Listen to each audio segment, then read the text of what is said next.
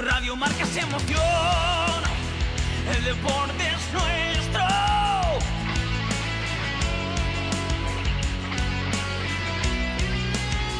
Radio Marca es emoción, el deporte es nuestro.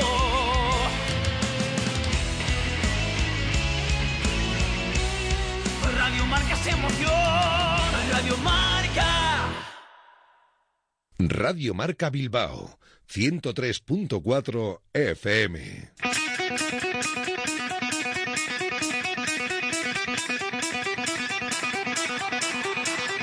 Directo Marca Bilbao con Alberto Santa Cruz.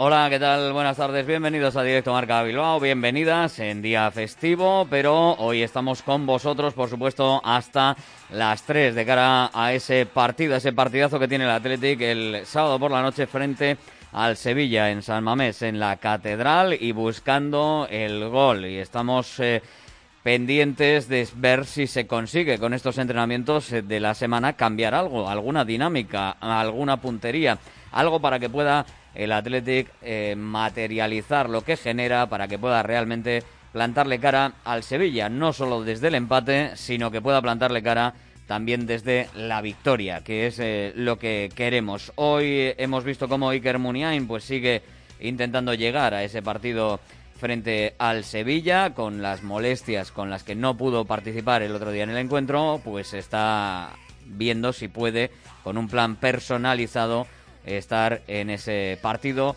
que es uno de los importantes por los tres que vienen en la catedral, porque ahí están el Sevilla, el Betis y el Real Madrid, todo seguidito antes de finalizar el año.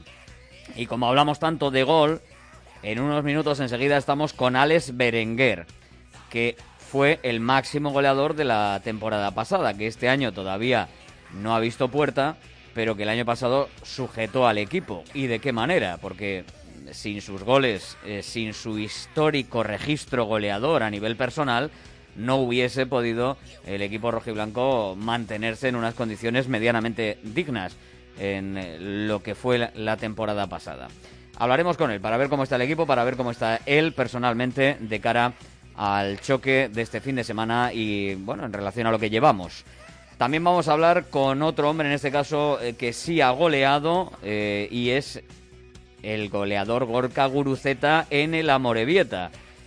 Han estado dos días de descanso, hoy eh, han vuelto al trabajo tras esa victoria frente al Málaga. Vamos a estar con el máximo protagonista de ese partido, con Gorka Guruceta.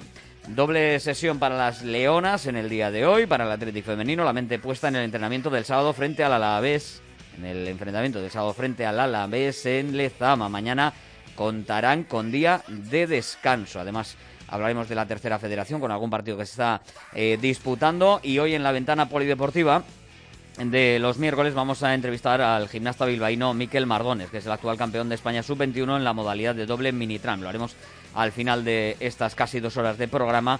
El doble mini-tram es una de las tres especialidades de la gimnasia de trampolín junto al tumbling y la cama elástica. Bueno, luego Ballesteros y el protagonista seguro que nos lo indican y nos explican exactamente qué es y cómo, cómo se hace. Además, en el baloncesto continúa la polémica en torno a la suspensión sorprendente del partido del pasado domingo en Miribilla entre Bilbao Basket y Breogán. Ambos clubes han dado versiones contradictorias en torno a lo sucedido y la CB sigue sin dar una explicación eh, a lo que pasó el aplazamiento del partido. Estamos a la espera de que decida el juez único de competición sobre posibles sanciones y sobre la posible fecha para recuperar el choque que, en teoría, debería de ser antes de que acabe la primera vuelta. En lo que se refiere al europeo de básquet en silla de ruedas de Madrid, hay buenas noticias. Eh, tenemos ahí eh, a Sier García, ha reaparecido. Los chicos siguen invictos, están en cuartos tras superar a Lituania y a Sier García, nuestra Sier García, que ahí está. Además, el entrenador de Vidaideac, Adrián Yáñez, eh, también ha conseguido buenos resultados, como por ejemplo ganar por 50 puntos, dirigiendo a las españolas 76-26 frente a Francia. Billete para el Mundial de Dubái 2022. Está en semifinales, ha cumplido el objetivo. Más cosas en este directo Marca Bilbao antes de empezar y antes de meternos eh, de lleno con el Athletic. Directo Marca Bilbao con Alberto Santa Cruz. Repasamos el resto de la actualidad del día con John Ballesteros. Hola, John. A León, pues hoy destacamos que Osakidecha ha confirmado que aplazará algunas consultas no urgentes ante el aumento de la presión hospitalaria por el coronavirus. La consejera de Salud, Gochones Agardui, ha indicado que a partir de ahora se priorizarán problemas de salud agudos como infecciones respiratorias y fiebre, el control del síndrome y la atención a los pacientes con COVID-19. Sagardo ya ha explicado que a partir de ahora solo se realizarán las analíticas necesarias y que se programarán menos cirugías. La consejera de Salud ha adelantado que en los próximos días pedirá la BI la adopción de nuevas medidas. En esta situación, desde el Departamento de Salud, estamos estudiando la adopción de nuevas medidas de prevención para controlar la expansión del virus.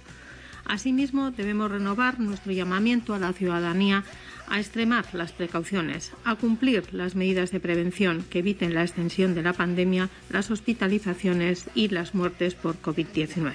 Precisamente Osakidecha ha cambiado su estrategia para comunicarse con los contactos estrechos de personas positivas y a partir de ahora lo hará a través de SMS y no a través de una llamada telefónica.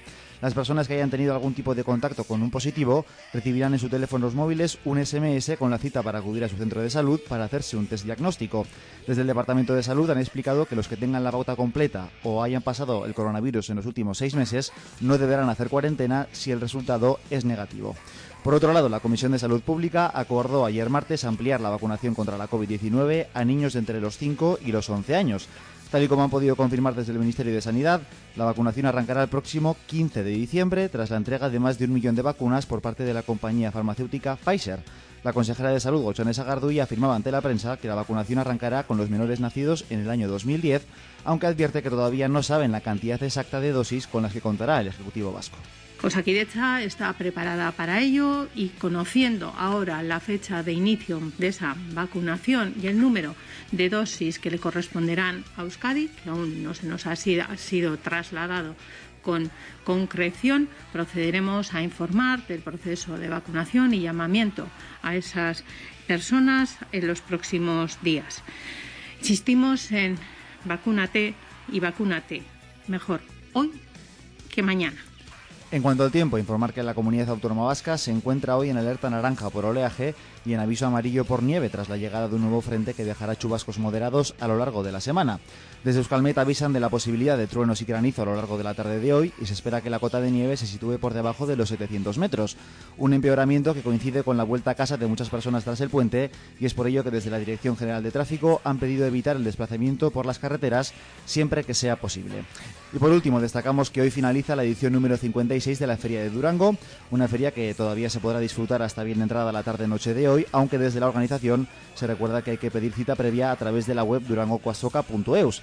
Finalmente se pudo mantener la presencialidad en el espacio del Andaco, donde miles de personas han visitado tanto los diferentes stands como los conciertos que se han celebrado en el municipio. Gracias, John. A la vuelta, Alex Berenguer, en este directo Marca Bilbao, en Radio Marca. Ya sabes que nos puedes seguir en el 103.4 FM, en www.radiomarcabilbao.com y también a través de la aplicación de Radio Marca seleccionando la opción de audio Bilbao. Directo Marca Bilbao con Alberto Santa Cruz. Centro UNEVI, centro de fisioterapia avanzada con técnicas ecoguiadas en tendones y nervios, osteopatía, podología, nutrición y entrenamiento personalizado, con actividades complementarias como yoga, gimnasia de mantenimiento o pilates. Centro UNEVI, en Grupo Loizaga 3, Baracaldo, teléfono 944997205, WhatsApp 609451668, también en centrounevi.es. En Mecano equipamos todo tipo de almacenes, entre plantas, estanterías industriales, paletización, todo tipo de cargas para tu almacén. Equipamos vestuarios para empresas y colectividades. Suministramos taquillas, también equipamientos comerciales, mediciones y presupuestos sin compromiso. Nos puedes encontrar en Avenida Chorierri número 25, en La Rondo, Loyu, frente a Olarra. Teléfono 94 471 1755. Página web mecano.es también en Facebook e Instagram. Milwaukee, la más amplia gama de herramientas a batería para todo tipo de trabajos. Construcción, madera, pladur, metal. Tu distribuidor para Vizcaya, Isgar Herramientas de Calidad. Nos encontrarás en la Rondo Beco 3, nave 5, Loyu, junto a la salida de los túneles de Archanda en el corredor del Chorierri. Recuerda, una batería, infinitas posibilidades en tu distribuidor Milwaukee. www.isgar.es. Directo Marca Bilbao con Alberto Santa Cruz. Y con protagonista, con este día festivo, pero con entrenamiento de cara al partido del domingo frente al Sevilla. Alex Berenguer, hola Alex, muy buenas. Muy buenas, ¿qué tal? Vaya días que os está tocando para entrenar, chico. Pues la verdad que bueno, Llevamos así ya dos, tres semanas con, con, lluvia que no para, pero, pero bueno, estamos acostumbrados a ello. Sí, pero bueno, un poquito de, sol tiene que ser bueno hasta para, hasta para el cuerpo, chicos. Al final para, para, la piel, sobre todo. pero bueno, tiene que acabar. No se acaba uno más, más destrozado, más cansado. Al final, claro, el campo todo, ¿no? Sí, bueno, al final pues te pesa más la ropa porque estás eh, mojado y todo, pero bueno, al final es nuestro trabajo eh, y bueno, pues bueno, lluvia con sol, claro que preferimos que sea con sol, pero bueno, aquí en Bilbao llueve bastante y, bueno, es lo que es lo que toca. Oye, cuando, cuando fichaste por el Athletic, ¿te, te vendieron eh, buen tiempo? ¿Qué, ¿Qué, te vendieron? ¿O, no? ¿Ya, ¿Ya fichabas sabiendo lo que, a dónde venías? No, ya, ya, sabía siendo, dónde venía. Siendo de, de Iruña y de, de Navarra tampoco... Sí, estaba acostumbrado. Y bueno, por suerte el año pasado, la verdad que, que el tiempo nos respetó bastante. Creo que hizo hasta, hasta mediados de noviembre, diciembre, hacía casi 20 grados todos los días con sol. Pero bueno, este año ha, tocado, ha tocado distinto. Oye, ha vuelto la lluvia. Cuando, eh, cuando llegas, eh, eh, el año pasado, en el inicio de la, de la temporada, cuando te llama el Athletic, ¿ya estabas encaminado a seguir en el Torino, supongo. Te llama el Atlético. ¿Cómo, ¿Cómo se desarrolla todo en, en poco tiempo, quizás, para, para llegar, no? No tienes mucho para pensar, aunque había rumores previos. Sí, bueno, al final, como has dicho tú, siempre había unos rumores de que de que Berenguer lo quería el Athletic y, bueno, pues al final yo era mi, mi cuarto año ya en el, en el Torino, bueno, estaba empezando el cuarto año y pues bueno, me surgió la oportunidad de, de poder ir al Athletic y, no me lo pensé ni, ni un minuto. Eh, cuando te lo cuando te lo dicen, no sé, ¿lo consultas con alguien o como dices, o sea, o es una decisión, me, da igual lo que digan aquí la, la, novia, la pareja, eh, la madre, el padre, el, Espíritu Santo, yo voy fuera, o, o, lo consultas un poco con la familia? Sí, claro que al final lo consultas con, con la familia, bueno, mis padres y y toda mi familia pues mejor porque al final estoy más, más cerca de casa y, y con mi pareja sin ningún problema. Al final pues bueno, es, eh, es mi trabajo y lo que queremos es que lo mejor, ¿sabes? Y al final pues bueno, eh, yo creo que fue una decisión bastante, bastante fácil para, para mí para mi pareja de, de tener que venir al Atleti. Oye, extremo con gol, pedía Garitano, pedía extremo con gol, extremo con gol y al final... Eh bueno, pues venga, que, venga Berenguer. Que venga Berenguer, se paga una pasta, la gente hay gente que duda y dice, mm, no sé yo, no sé yo. Joder, marcas más goles que en toda tu carrera juntas en la primera temporada. Sí, bueno, yo creo que, al final eso es el trabajo diario, como he dicho muchas veces. Yo creo que el año pasado, al principio, pues no estuve del todo a, a mi nivel. Y sí que luego, pues bueno, como dije, trabajando en silencio, al final, al final todo llega y creo que ahí se vio, se vio el resultado ¿no? de, del trabajo hecho durante todo el año. Pero tú eh, sentías esa presión de, de, ser extremo con gol y dices, joder, si yo goles chicos no se me caen de los bolsillos. Eh. No, la verdad es que, que, no, no sentía ni, ningún tipo de presión. Yo fui, eh, vine aquí al Atleti a, a, hacer mi trabajo, a hacerlo lo mejor posible. Y bueno, yo creo que, que el año pasado salí bordado y bueno, este año por ahora no, no están queriendo entrar los balones, pero bueno, como te digo, trabajando en silencio y al final todo llega. ¿Cómo se trabaja en silencio, Alex? Porque claro, estamos todos desesperados con la falta de gol. ¿Cómo se trabaja en silencio para que para que llegue el gol o para que lleguen pues las, las, ocasiones? Sí, sobre todo pues en el, en el día a día, ¿no? Eh, no obsesionarte con, con el gol, porque al final si te obsesionas eh, va a tardar más en llegar. Y yo creo que al final con el trabajo eh, llega todo, porque quieras o no, eh, nosotros estamos en el día a día currando ahí el Ezama y haciendo las cosas muy bien y tarde o temprano todo llega. Así que hay que insistir e insistir y, al final llega, pero sin, sin esa obsesión. nueve goles, ocho en Liga, uno en Copa la pasada campaña. Eh, hombre, ya firmabas esos registros, ¿no? También, claro, para esta. Sí, claro, por supuesto que sí, pero ya te digo, como el año pasado, hasta estas fechas tampoco es que llevaría mucho más goles.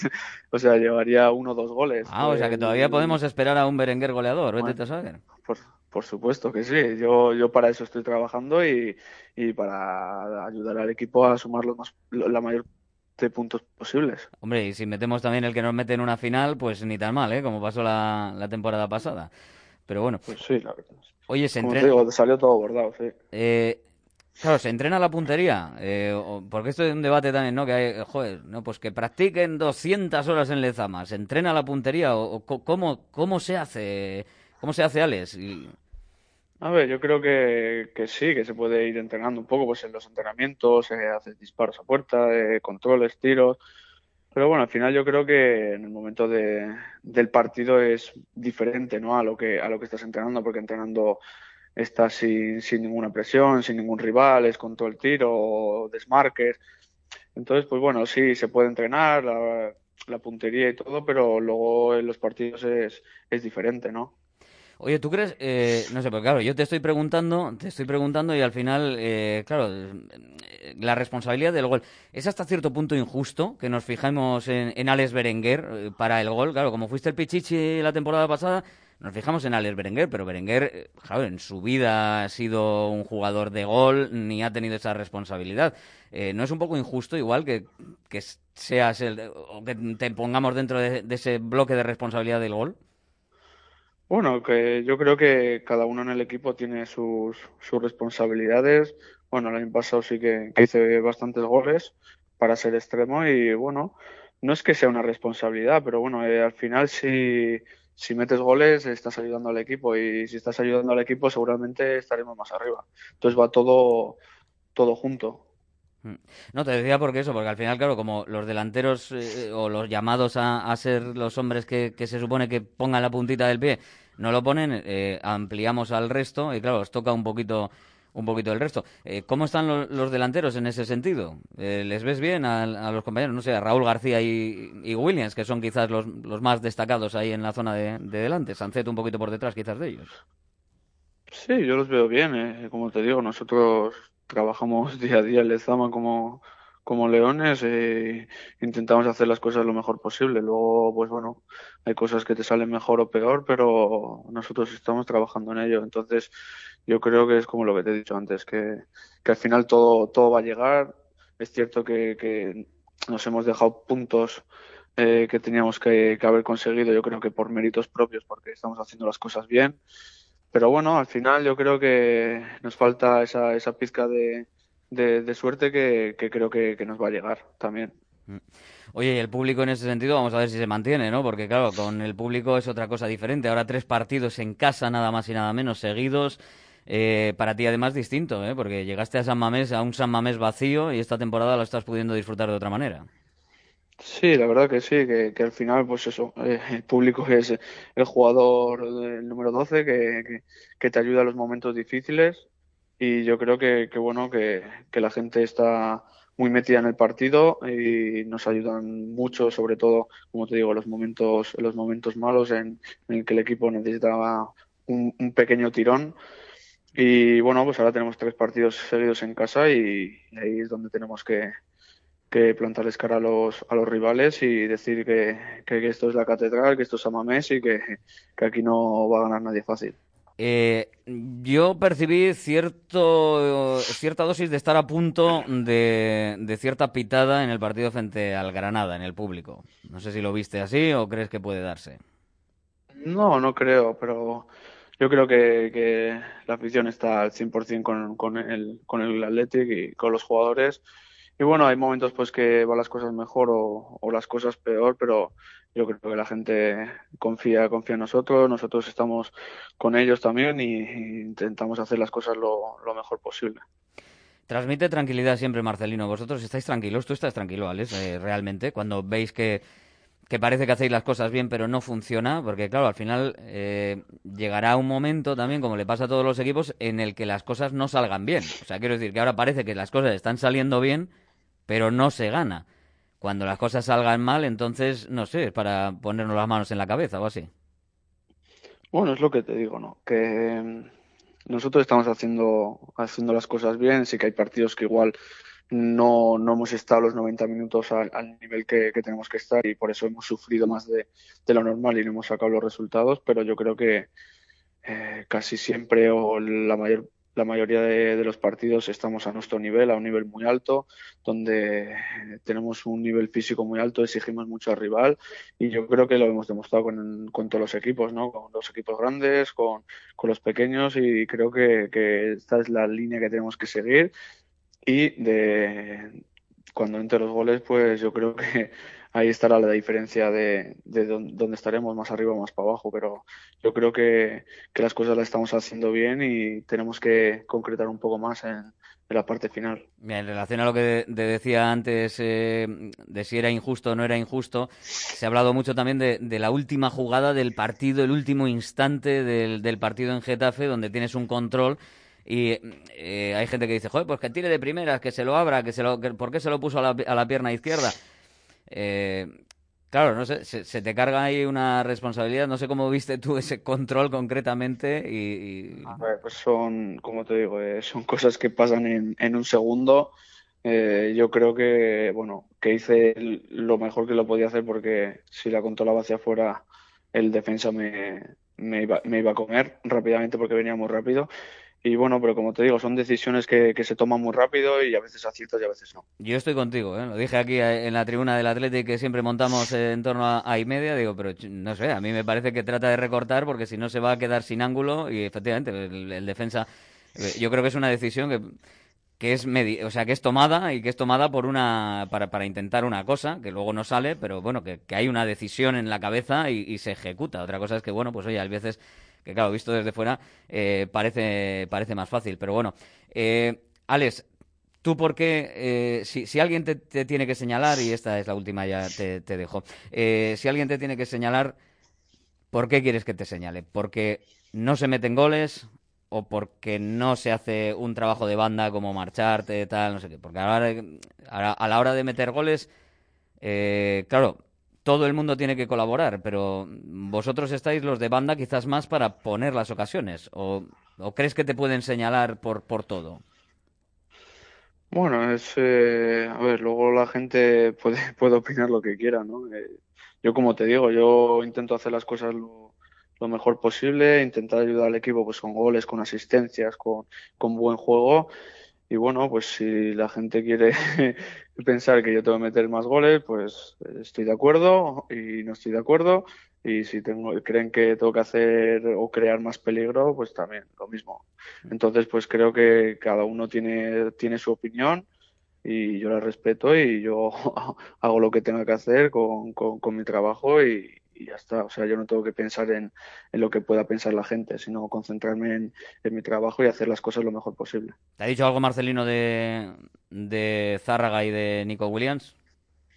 No, no, a ver, yo a Nico y a Zárraga los veo bien, ahora están en un, en un momento bueno donde se les ve que, están frescos, que, que, son jóvenes, que tienen, que tienen muchas ganas y, y bueno, pues son, son momentos ¿no? que, que hay que pasar, que, que yo sé que tengo mis, mis virtudes y, mis cualidades que, y bueno, pues hay momentos en donde estás mejor y hay momentos donde, donde estás peor, ¿no? Y bueno, pues que lo que te digo, que con el trabajo del día a día todo va a llegar, eso estoy seguro al 100% y nada, con, con tranquilidad y, y para adelante. Gracias, Alex, un auténtico placer. Nada, muchas gracias. Un saludo, gracias por estar eh, en, Radio Marca Bilbao, que además sabemos que tiene eh, que marcharse a y media, así que nada, justo le dejamos a Alex Berenguer y nosotros seguimos aquí en este directo Marca Bilbao con más cosas. Alex Berenguer en la sintonía de Radio Marca. Directo Marca Bilbao con Alberto Santa Cruz. La charcutería alemana, la moderna, se mueve, pero muy poquito. Ahora en Colón de la Reategui número 25, prácticamente frente a la salida del parking de la Plaza del Ensanche. Colón de la Reategui 25, la ubicación de la charcutería, la moderna, donde tienes todas las especialidades de Germantate, como también en Alameda Recalde, junto a la Lóndiga. Y en la Plaza del Ensanche, Improsil, la tasca más futbolera para vivir el fútbol y el Atleti como en ningún sitio. ¡Aupa Atleti! ¡Pros! Oficinas, hostelería, comercio. En Bigune equipamos cualquier espacio de trabajo, instalaciones y montajes, reformas, mobiliario y equipamiento. Diseñamos tu espacio de trabajo para mejorar la calidad y salud en las oficinas. Te asesoramos sobre elementos de protección contra la COVID. Nos puedes encontrar en bigune.com. Email bigune@bigune.com. Consúltanos sobre nuestro plan Renove de sillas de oficina. Disfruta de la vida protegiendo tu salud. En AXA Churdínaga, nueva campaña en seguros de salud y vida. Hasta el 15 de enero, el mejor seguro de salud del mercado al mejor precio. Diferentes modalidades con o sin copagos desde 15 euros. Y sin carencias. Si vienes de otra compañía en seguros de vida, lo mejoran si lo tienes. Y te animan a proteger a los tuyos, incluyendo además revisiones anuales de ginecología o urología para ti. Déjate asesorar por profesionales en AXA Churdínaga, Avenida Chomingarat 4, Trasera Bilbao, 944 11 11 93. En Bodegas Muga llevan desde 1932 elaborando vinos de máxima calidad y con una autenticidad que les hace ser únicos, con un proceso de elaboración y crianza absolutamente artesanales, manteniendo la tradición de la familia Muga, consiguen vinos excepcionales que ahora mismo puedes tener en casa de forma muy sencilla. De la bodega a tu casa, tecleando bodegasmuga.com Allí puedes conseguir todos los vinos de la familia Muga de forma absolutamente sencilla. Directo Marca Bilbao con Alberto Santa Cruz. Y con el resto del equipo de Radio Marca Bilbao y con protagonista que acabamos de tener con Alex eh, Berenguer, un hombre de banda, un hombre que, bueno, pues fue el máximo goleador. Y de un hombre de banda nos vamos a otro hombre de banda, que creo que ya lo tenemos por aquí. Hola Isma Urtubi, muy buenas. Hola, ¿qué tal? Bueno, que queríamos ver cómo, cómo lo estás viviendo tú también, eh, ya que hablábamos con un crack de, de la banda actual, eh, vamos a ver si tiene buen, buen momento, pues un crack de, de, la banda de antes. Le decía yo a Alex Berenguer, si a él se le tiene que pedir gol o, o, o la exigencia tiene que ser otra, Isma, tú para ti, los extremos la exigencia es de que marque, de que tengan gol, como, como en tu caso, ¿qué se te pedía? ¿Más gol? ¿Más eh, jugadas de peligro? ¿Qué es lo que se le tiene que pedir a un extremo? Bueno, lo que, lo, lo que tienes que hacer es jugar bien siempre, ¿no? Ser positivo para tu equipo. Que haces gol, pues muchísimo mejor. Yo creo que es un jugador que tiene llegada y, y que en estos momentos pues igual no está tan acertado como, como hace unos meses atrás, pero, pero sí, un, jugadores de, de, de, medio campo, pues lo normal es que hagan entre, entre todos pues un, unos cuantos goles importantes además, ¿no? Que son necesarios además. No nos podemos basar solamente en los que hagan los delanteros. Oye, la falta de gol general del equipo y en especial de los delanteros, Urtubi, ¿qué te está apareciendo en este inicio de temporada? Pues, pues, la verdad es que es, es el es el problema que hay ahora mismo, ¿no? Pues que al Atleti le está costando hacer gol. ¿Quién los tiene que meter? Pues, pues no es cuestión de decir fulano, mengano. Si todos aportasen cada domingo, pues iría todo bien. Pero nos fijamos normalmente cuando pasa esto en los delanteros. Hmm. William, sobre todo, un jugador que hace un montón de cosas bien, pues no está acertado. Tampoco es su, su fuerte, pero, pero es, es lo que es lo que lo que son cada, cada uno de estos jugadores que juegan en ataque, ¿no? Eh, si metiesen 20 goles, joder, pues no estaríamos hablando de ellos aquí seguramente. O sí, Yo prefiero o sí, tenerlos Isma, aquí, sí. aunque hiciesen alguno menos, ¿eh? Bueno, pues si hacen 10 no pasa nada, ¿eh? Si en lugar de 20 hacen 10 no pasa, no pasa nada. Bueno, es la pena a veces, dejarlo en 12. la pena a veces de, de, de hacer muchas cosas bien, pero que claro, si la definitiva la haces mal, te ensombrece todo lo demás, ¿no? De lo que, de lo que haces. Sí, porque hay veces que, que, que parece inexplicable o que, o, que, quisi- o que quieres hacerlo lo que hace Williams a veces y, y dices, es dificilísimo que no hayas ah, hecho gol en esta acción, pero, pero son situaciones que se le presentan a él además, ¿eh? Hmm. él no cabe duda de que estará pensando, joder, ¿cómo es posible que me... Y, y entrena todos los días y busca la solución para eso, pero está ahora mismo en una racha de que no y, y hay que aceptarlo. Oye, Isma, como exjugador importante de, del Athletic, eh, y no sé si incluso lo has hablado con algunos otros, eh, a ver, no es preocupante a nivel clasificatorio, ni mucho menos la, situación ahora mismo, pero eh, ¿Tienes cierta dosis de, preocupación con lo que pueda pasar con el equipo esta temporada, viendo cómo está, eh, eh, cómo está ahora mismo, lo, lo que llevamos de temporada hasta ahora? Yo hace poco, en- no, no sé cuál- qué programa fue, co- contigo además, no sé si fue en, en directo a la con- mediodía. O con, Yo- Quint- con La Quintana. pregunta era, la pregunta era de, de si el Atlético estaba haciendo buen campeonato. Yo para mí sí, Mm. para mí sí. eh, que está empatando, bueno, pero no estás perdiendo. Peor sería perder, ¿no? Que moralmente para el equipo, pues eso sí que sería duro. Está sumando, es una pena que no es de tres en tres, pero pero no, clasificatoriamente yo creo que el Atlético todavía tiene tiene que tiene que mejorar seguro. No obstante, no está el 14 ni el 15. Tú Está en una octava posición, con lo cual está, está a tiro de, de- de piedra. Estás desde tu experiencia en la línea de Marcelino, de que esto no puede ser Ah, sí. y, y de que va a haber va a haber un momento, ¿no? Eh, O sea, digo, porque Marcelino dice mucho, eh, no puede ser. O sea, vamos a ver, yo ya esto, mm, o sea, estadísticamente ya es hasta hasta imposible, ¿no? Eh, Va a llegar un momento en el que esto va a cambiar, tiene que hacerlo. Tú estás en esa línea, ¿no? Sí, como la lotería. Si- La si vas- no juegas no te puede tocar, tienes que jugar. Algún día te, va a tocar. Yo, Pues esto- yo juego, esto- yo juego, esto- juego y no me toca tampoco, Isma, así que no sé. ¿eh? No pues sé todos los días, en vez de cada dos meses, juega todos los días. Una vez al año, Urtubi, haga uno, haga Pero falta. bueno, yo creo que algún día se va a cortar la racha y el día que el Atlético sea capaz de hacer un gol simplemente eh, igual gana el partido porque el Atlético es difícil ganarle, ¿eh? Es un equipo muy difícil que corre tanto más que el contrario, sin ir más lejos del partido de ayer con el Getafe, el Atlético fue mejor y lo que pasa es que, que, que faltó eso, pues eh, el poder haber hecho gol, ¿no? Venga, dos y, y lo dejamos. La primera, con respecto a nuestro protagonista de hoy, Alex Berenguer. Eh, tú como hombre de banda, aunque por el otro lado, bueno, Berenguer también jugaba eh, o juega por la izquierda, incluso se siente a veces yo creo que hasta más cómodo que por la derecha. ¿Cuál es tu opinión sobre, sobre el protagonista que hemos tenido hoy, sobre Alex Berenguer? Yo creo que es jugador de banda, claro, con muy, muy buena llegada, con posibilidades de hacer gol muchas. Que te gusta, vamos. Y que se nos ha ido.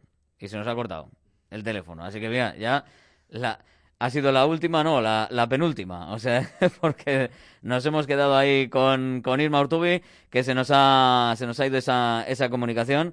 Eh, pero bueno, no sé por qué. Eh, Urtubi lo que está claro es que sabe muchísimo de, de banda, sabe muchísimo de estar por banda y sabe muchísimo lo que es jugar en un equipo, además, ganador, en un equipo importante, en un equipo potente y defender esa banda izquierda del equipo rojiblanco, una zona que siempre eh, es difícil y más en este caso, pues eh, la banda izquierda que defendía Isma Ortubi, pues igual no tiene tanto dueño en el Athletic eh, en este momento, salvo por Iker Muniain, que no tiene nada que ver eh, con Urtubi en lo que hacía. Isma, que estás por ahí, que hemos recuperado.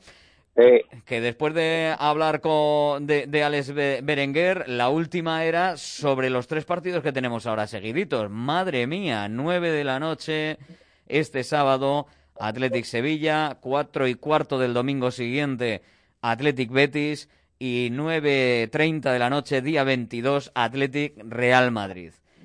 Así dicho todo de seguido y sabiendo que son los primeros de la clasificación, ¿a ti qué te parece? Pues yo ahora mismo firmo cinco puntos. A uno dirá, joder, eh, es mejor nueve, ¿no? Claro, en eso estamos todos, pero yo ahora firmo cinco, cinco puntos. Cinco puntos Son es, tres partidos. es una cosecha muy buena. Con gente clasificada en la zona alta de la tabla, lo cual quiere decir que están en, en, en un momento muy bueno. Y entre ellos, uno de ellos es el Madrid, con lo cual, pues yo me firmaría ahora mismo cinco puntos. Y yo también, Isma. Nos escuchamos. Estamos en Samames el sábado. Vale. Venga, un abrazo. Bueno, hasta luego. Isma Urtubi, este sí que era un grande. A ver si los hombres de banda del Atlético actualmente se hacen grandes también. Lo dicho, Muniain, pero Muniain nunca acabaremos luego de catalogarle si era hombre de banda, si era media punta, no lo sabremos nunca.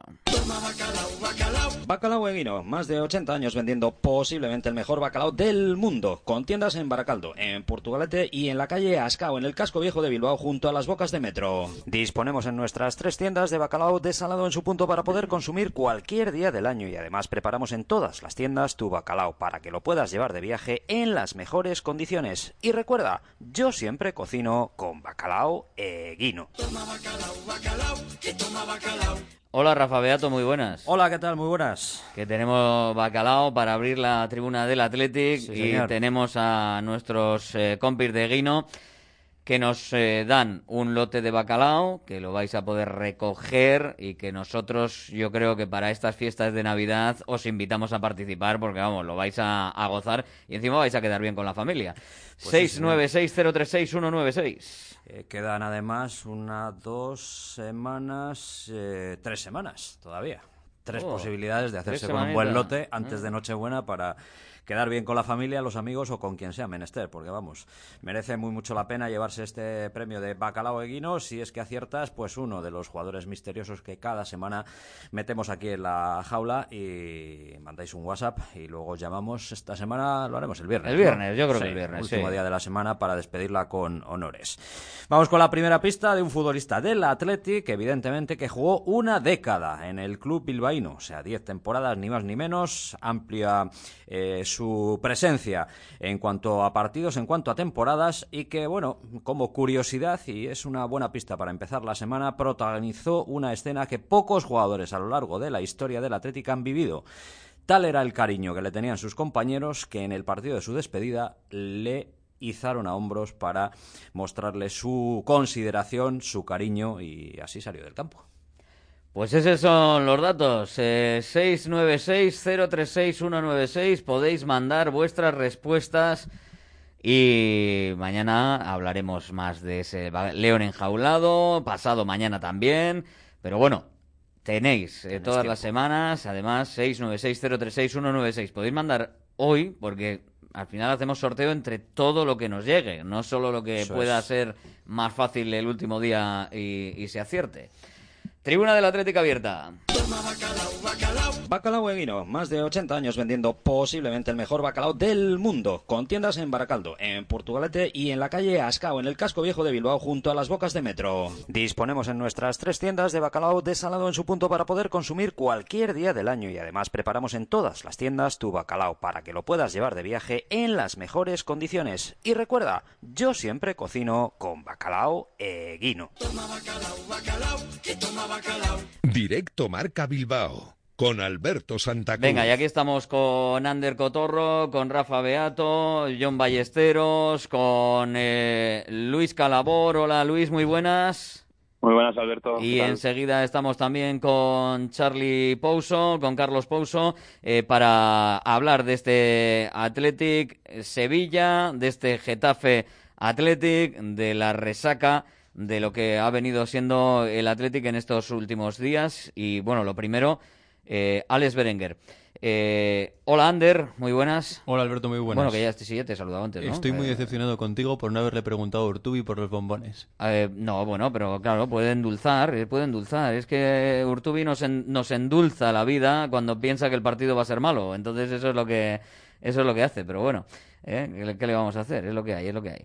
Pero bueno, eh, Beato, el protagonista de hoy, que ha sido uno de los hombres eh, importantes la temporada pasada y este año pues no está teniendo tanta, tanto protagonismo. Bueno, su actitud de mostrarse confiado en que todavía puede llegar a esas cifras de la pasada temporada, que fueron ocho goles, si no me equivoco, y el decisivo para meter al equipo en la final de Copa en el Ciudad de Valencia ante el Levante, pues dan un poco de optimismo y de esperanza. Yo le veo así, o le oigo, mejor dicho, porque no, no lo hemos visto, evidentemente, pero confiado en que, en que pueda cambiar de, de raíz su, su racha, pero también un poquitín agobiado por esa situación, que evidentemente te tienes que dar muchas vueltas a la cabeza y le tienes que dar al, al bolo ahí, dale que te pego, que no Bueno, te dice que, entran. que pasa, que pasa un poco, ¿no? Que, que- Sí, que, bueno, que lo deja, lo deja ahí. Di- Digo la sensación que tengo, es, ¿no? que tiene que estar ya un pelín preocupado, más allá de lo que evidentemente pues pueda traslucir o decir en público, como, como ha estado antes a- hablando contigo. y A mí me ha gustado, eh, le he visto, le he visto Sí, un, un muy- un berenguer tranquilo, un berenguer eh, con la cabeza muy bien eh, puesta, muy bien amueblada y al final, eh, bueno, sabiendo lo que tiene que hacer, que tiene que, que trabajar y no sé, me, me ha, me ha gustado lo que, lo que ha transmitido Alex Berenguer hoy. A mí me ha, me ha convencido de no venderla en el fantasy. Ah, Porque claro. no en ningún momento ha hecho alusión a la palabra ni ansiedad, ni falta de confianza, ni falta de atrevimiento, ni falta de decisión, que son sobre todo los dos términos que usa Marcelino. Entonces, no daba la sensación de ser un chico que esté obsesionado con que no le entran los goles.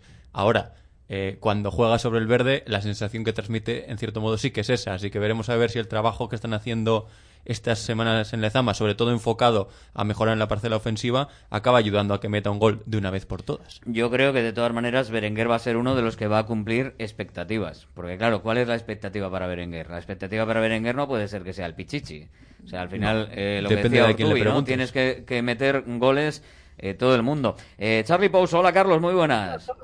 Hola, buenas. Eh, que Berenguer no tiene que ser el que lleve el peso, ¿verdad?, de, de los goles del Atlético. Por lo menos no, no puede estar nervioso por ello, porque no sea el Pichichi esta temporada. No, pero hombre, esos jugadores de banda o de segunda línea tienen que aportar goles también. ¿eh? Si no, te quedas eh, muy cojo pensando que siempre tiene que ser el 9 el que das enchufe, ¿no? Yo creo que el Atleti desde hace mucho tiempo le falta esa aportación, ¿no? De los jugadores que han jugado muchísimos partidos, pero que no han tenido esa facilidad con el gol, que es necesaria. O sea, que la ha habido siempre, pero que en los últimos años, pues no, no ha sido una de las constantes, desgraciadamente, ¿no? Se recaía toda la, toda la responsabilidad en Aduri, por ejemplo, ¿no? Pues no, los de fuera, en su saeta de turno, etcétera, etcétera, eh, tenían que hacer goles que, que ha sido un déficit y que se sigue teniendo, desgraciadamente. Sí, que lo salvó Berenguer, ¿no? El año pasado lo que hablábamos, pero claro, este año al final, eh, claro, están los demás también. Está Muniain, está Sancet, está Claro, Dani García, claro. vencedor, pueden llegar desde atrás. Es lo- Es- ese, ese tipo de jugadores, vamos, yo le he visto chutar a Zarra en los últimos tres días más que a todos los centrocampistas en los últimos cinco años. O sea, la verdad. Hombre, a mí me ha sorprendido bastante el tono de Berenguer en la entrevista. Yo me lo esperaba un poco más agobiado porque efectivamente coincido con Ander en que en el campo sí que transmite quizás un poco más de ansiedad cara a gol porque lleva una racha evidentemente un poco negativa, pero eh, quizás su punto fuerte o positivo es que precisamente la afición no espera de él lo que sí se espera quizás de los Williams, eh, Raúl García, Sancets y compañías. A, a Berenguer quizás con cuatro golitos ya la gente le podría dar como aprobado, al resto quizás no. Hombre, Entonces él juega con eso. Joder, te mete 3-4 él, 3-4 Muniain, un par de ellos o tres Sancet, de 1-2 Dani García y 1-2 eh, vencedor Luis. Luis, con eso hacemos algo, algo gordo, ¿eh? O- o- hombre, es que por ahora, eh, si ves la tabla de goleadores del Athletic, solo hay cinco goleadores, que son Willy, Raúl, Íñigo, Muniain y Vivi. Eh, claro, es que ese es el problema, que, que yo creo que, que es uno de los males del Athletic. Ya no tanto que falte el 9, que yo creo que obviamente también, y eso es evidente, sino lo que ha dicho Pouso, de la aportación de la segunda línea es importantísima. Y al final, desprenderse de una aportación goleadora tan valiosa como era la de Berenguer la temporada pasada, pues yo creo que también es uno de los factores por los que se está notando. Sobre su tono, pues bueno, yo creo que también él es así, en el buen sentido, ¿no? De que, de que sabe llevar estos momentos, de que, bueno, que, que lleva llevamos tampoco, llevamos tres meses de temporada, entonces todavía es pronto para hablar, pero sí que es cierto que, que hace falta Berenguer. O sea, aunque no sea un goleador, aunque lo de la temporada pasada no pueda ser casualidad o no, yo creo que no es casualidad, eh, es que es necesario en este equipo porque en tres cuartos es de los que más calidad tienen y, los más- y de los que más resolutivo es. De todas maneras, tampoco en el Torino era goleador, ¿eh? O sea, quiero decir, lo, Nunca lo- ha sido lo, en lo toda su carrera, excepcional, claro. lo excepcional fue lo del año pasado, que fue una Totalmente. auténtica barbaridad. Pero bueno, eh, pues bueno, fue, no sé, eh, al final esa llegada nueva, no sé si, si esa responsabilidad de aquí nadie los mete, voy a ver si lo enchufo yo y empieza, No. empieza a tirar, es esto que empiezas a tirar O de estas, y te sale. de estas dinámicas que son inexplicables en el mundo del fútbol, que luego mm, el tiempo te acaba dando si eres capaz de mantenerlo o no. Por ejemplo, a eso se llaman eh, One Season Wonder, que son los que meten en un año una cifra de goles muy alta y luego no consiguen mantenerlo. Yo creo que Berenguer no se va a mover en los goles del año pasado. Mm, Y creo que no. Me cuesta pensar que llegue en su carrera a alcanzar ese punto alguna vez, pero sí que tiene calidad como para ir aportando una cifra intermedia que sea constante y el Atlético lo necesita. Hombre, es que ahora no pisa tampoco. Pouso no pisa área tanto, yo creo, ¿no? Como el año pasado. El año pasado le llegaron los goles también, pero mm, claro, yo creo que pisaba más área de lo que pisa este año. Aparte de que ahora le hayan pasado Zárraga y, y Williams, eh, Nico, en, en estos últimos partidos, pero bueno. Bueno, yo creo que es una algo coyuntural. Yo creo que Berenguer es un jugador importante para Atlético. ¿eh? Pues igual no está en su mejor momento y ha decidido Marcelino que, que la mejor forma de darle confianza no tiene por qué ser un tirón de orejas, ¿no? sino que no se come la cabeza porque no le están saliendo las cosas. ¿no? Yo creo que él aporta más que el gol, ¿eh? porque tiene mucho desborde, porque tiene capacidad para, para filtrar un pase, para llegar, para, para, para asociarse. Había un jugador lo ahora estamos siempre no con la novedad no parece que Williams es diferente a este tipo de jugadores eh, Nico porque porque encara porque tiene jeta porque tiene descaro y también es algo necesario sinceramente no entonces por mucho que quieras Zárraga no es un jugador de banda no no no se siente cómodo en esa posición él es un jugador de dentro que puede aportar ahí pero yo creo que especialistas son mucho más de banda Nico o, o Alex Berenguer, ¿no? Que de acuerdo estoy con Pouso. Que es así, yo creo que, que tiene un grave problema, ya, ya, no de definición, sino de generación de fútbol y de ocasiones, ¿no? A pesar de que el míster, en este caso me refiero a Marcelino, pues vea que el equipo está bien, que estamos llegando, que los datos dicen que tal y que cual, yo creo que, que vamos, si tienes 20 ocasiones en cada partido, seguro que vas a tener muchas más posibilidades, ¿no? Si, si haces el partido de Cornellá, por ejemplo, donde el portero paró de todos los colores... O el del Real Madrid. O el del Real Madrid, que, te, que, te, que, te, que, te, que te pones delante del portero dos veces, que, que tienes otras dos ocasiones claras, etcétera, etcétera, todos los días dices, bueno, pues ya, ya entrarán, ¿no? Pero hay partidos como el de Getafe, como el del Levante, como el del Granada en casa, pues bastante deficiente. Y es que el hecho de haber solo marcado un gol en jugada en todo lo que llevamos de temporada me parece un, un, un dato aterrador, ¿no? Para, para este Athletic y, que bien puede demostrar, pues, lo que está siendo la temporada en el nivel ofensivo. En caso de Berenguer, evidentemente, claro, mucho Athletic sale, lo habrá visto a partir del año pasado. En Torino seguramente no tantos. Es por ello que después de la cifra goleadora tan espectacular del año pasado, muchos quizás se han sentido un poco, no sé si decepcionados, la palabra igual no es decepcionado, pero sí un poco de bajón respecto a la figura de Alex Berenguer. Pero es que estoy de acuerdo. Eh, es un jugador que ha venido a generar juego, crear ocasiones y que alguien las finalice y que él colabore con pocos goles. Sí, y el no problema es, es, lo mismo. No es Joseba Echeverría, no es Joseba Echeverría. O sea, vamos a ver, no Ojalá lo, lo, lo sea, ¿eh? porque todavía es joven y tiene recorrido en el club, pero eh, no es Joseba Echeverría. Y yo decía que estaba muy de acuerdo eh, con Carlos Pouso en el sentido de que eh, nos obnubilamos con la novedad, eh, pero la calidad, eh, no le salen las cosas y todo lo que queramos, pero la calidad en el recorte, en el desborde y en la generación de fútbol que tiene Berenguer cuando está bien otra cosa es que esté eh, en un momento que, no esté bien, pero es lo que le pasa a Iker Muniain también. Cuando Muniain está bien, es como, ¡buah! Es la bomba. Cuando no está bien, se le nota. Entonces, claro, al final dices, ¿y por eso alguien que salga en banda izquierda en lugar de, de Muniain es mejor que Iker Muniain? Pues seguramente no, ¿eh? pero bueno, al final es lo que pasa, Luis, que nos, lo que decía Charlie, nos, nos nubilamos igual a veces con lo, con lo nuevo y bueno, pues está bien darle descanso al que se supone que es el titular de esa zona para ver qué pasa. Pero vamos, que no hay que descartar que evidentemente que pueda tener eh, a lo largo de la temporada un protagonismo, pues no sé si como la pasada, pero, pero parecido. Hombre, yo creo que hablas de Berenguer, ¿no? Sí. Eh, sí, no, no, no. A ver, yo creo que protagonismo va a tener. Es que por, por pura lógica, porque es un jugador resolutivo. Es decir, cuando está en el área ya no solo con goles, también con asistencias es un jugador que, que, es resolutivo. Al final, el año pasado creo que dejó también como cuatro o cinco asistencias, que aparte de los goles también está muy bien. Eh, yo, yo es que creo que, que el tema del Atlético está en consigue generar mucho. De hecho, lo he visto ahora, es el, sexto, es el sexto equipo que más ocasiones, que más grandes ocasiones genera toda, de toda la liga pero que falta pues que falta lo que ha dicho lo del ketchup que yo creo que es que es algo que en el fútbol pasa y, en este equipo hemos tenido también rachas no sé si tan graves pero sí rachas de mira los balones no entran. Y además creo que con toda la presión que puede haber en el equipo no sé si justificado o no pero la presión que hay y con lo que está con, con bueno con, con la situación de, de, no podemos llegar a más que, que estamos viviendo pues también es normal que el jugador pues no, no logra responder pero yo sí que creo que Berenguer al final por calidad va a tener algún tramo en el que va a volver a sentirse importante, en el que va a volver a ser importante. Lo que pasa es que, claro, esto es jugar a la bola de cristal. Si mañana se lesiona y Dios no lo quiera, pero se rompe el cruzado, es que esto queda, sabes lo que digo, ¿no?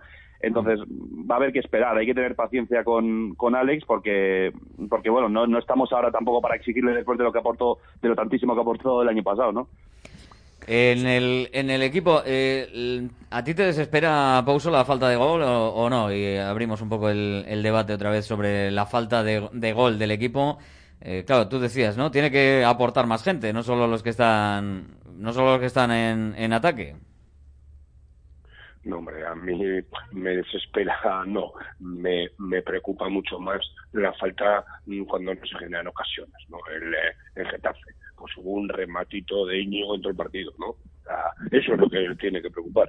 El que hagas ocho ocasiones y las falles, eso, vamos, que de la cantidad sale la cantidad, mm, vamos, eh, cuantos más hagas, más podías de meter, eso es indudable. ¿eh? Ahora, eh, el otro día meter un gol, pues hubiese sido un milagro, ¿no? Pues hubiese agarrado Willy un balón y hubiese hecho la de Ronaldo el día del Compostela, hace ya 25 años, ¿no? Pues claro, es que así es muy difícil, ¿no? Te puedes quejar de falta de gol cuando tienes ocasiones como en Cornellá, como el día del Madrid, etcétera, etcétera. Pero otros días, el día del Cádiz, el día del Getafe, te tienes que centrar más en ser capaz de generar más juego para llegar más, para tener más posibilidades de centro, para que los rechaces más cerca del área, etcétera, etcétera, etcétera. A ti no le vas a, a, a decir, no es que nos falta fútbol, porque es que desde atrás, no, es que el Atleti desde atrás no tiene ni que intentar jugar desde atrás, porque no tiene capacidad para eso. Allí tiene que ser eh, que los defensas entre ellos se pasen la pelota lo menos posible. ¿eh? Y a partir de ahí empezar ¿eh? a jugar. Eso no quiere decir que Yeray o Íñigo tengan que pegarla contra los puntas y generar segundas jugadas. No pero evitar que el contrario se pueda replegar cuando pierde la pelota en ataque, eh, tú esa verticalidad, eso jugar hacia adelante, eh, esas características que tiene el Atleti de por vida y que no debe perder, aunque ya que mejorar otras cosas, mejor renunciar a ese tipo de cosas. Hay un equipo que es, mm, en las transiciones fenomenal, ¿no? Bueno, pues, pues tiene que intentar forzar más, llegar más a las bandas, sacar más centros, a poder ser mejores, ¿eh?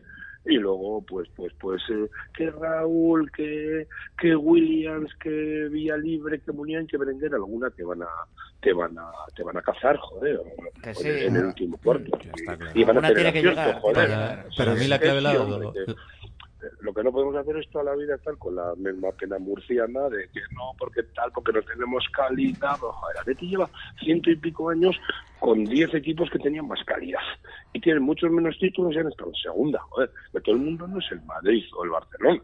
¿eh?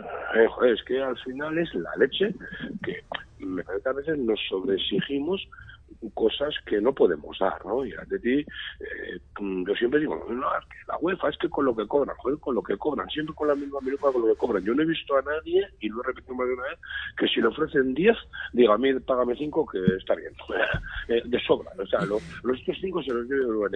Eso es lo que hay que Pero- hacer. ¿No hacías tú Claro, eso, Pauso? ¿Tú no hacías eso cuando Ni te meter lo goles con la chequera, claro. No, yo desgraciadamente he tenido que pelear 100 euros más a ver si me dan para los viajes y para poder invitarles eh, a una cerveza después del entreno. Eh, Nos movemos en otras cifras, a otros niveles. Hombre. Que yo no quiero que, eh, que sea el listón esté muy bajo. No, no, no. Pero, joder, que nos demos cuenta de cuando digamos, miramos al bloque y oye, somos el Atleti, ¿eh? Y eso ya vale, y eso es entendible. Es que al final si no estamos en lo mismo. Cuando vienen mal dadas, Lezama no funciona, el trabajo del uno, hay que fichar extranjero, bla, bla, bla. joder, Ah, siempre. pero eso no, pero no estamos no. en ese punto. No estamos en Todavía ese no hemos punto. llegado a esa, No yo creo. No estamos en ese punto. no, Llegaremos, Llegaremos, sí, sí. No, pero- No, porque yo creo pero se va a solucionar. Yo creo que se va a solucionar a lo largo de la temporada. Se va a solucionar. En algún momento se tiene que solucionar. Vamos, no sé, es la esperanza, sí. pero Pero lo que Sí, tú hablas, jugando- Carlos, Jugando como el último, como el último día, menos posibilidades. Jugando como otros días, muchas más posibilidades de solucionarlo. Esa es la verdad. lo que tú estás hablando, Cho- Dime, dime. No, no, te decía que, que choca un poco con, con, la idea y con la propuesta y la apuesta del club, de los jugadores, del entrenador, de esto de Europa, de que vamos a estar con los mejores, de que vamos a aspirar a, a entrar en la UEFA por lo menos, de patatín, de patatán. No sé, hay que a ver quién le pone el, el cascabel al gato. Igual hay que decir algún año, joder, pues este año igual es de transición Vamos a ver, claro, es que dices eso entonces te sacan a patadas de, de donde estés, ¿no?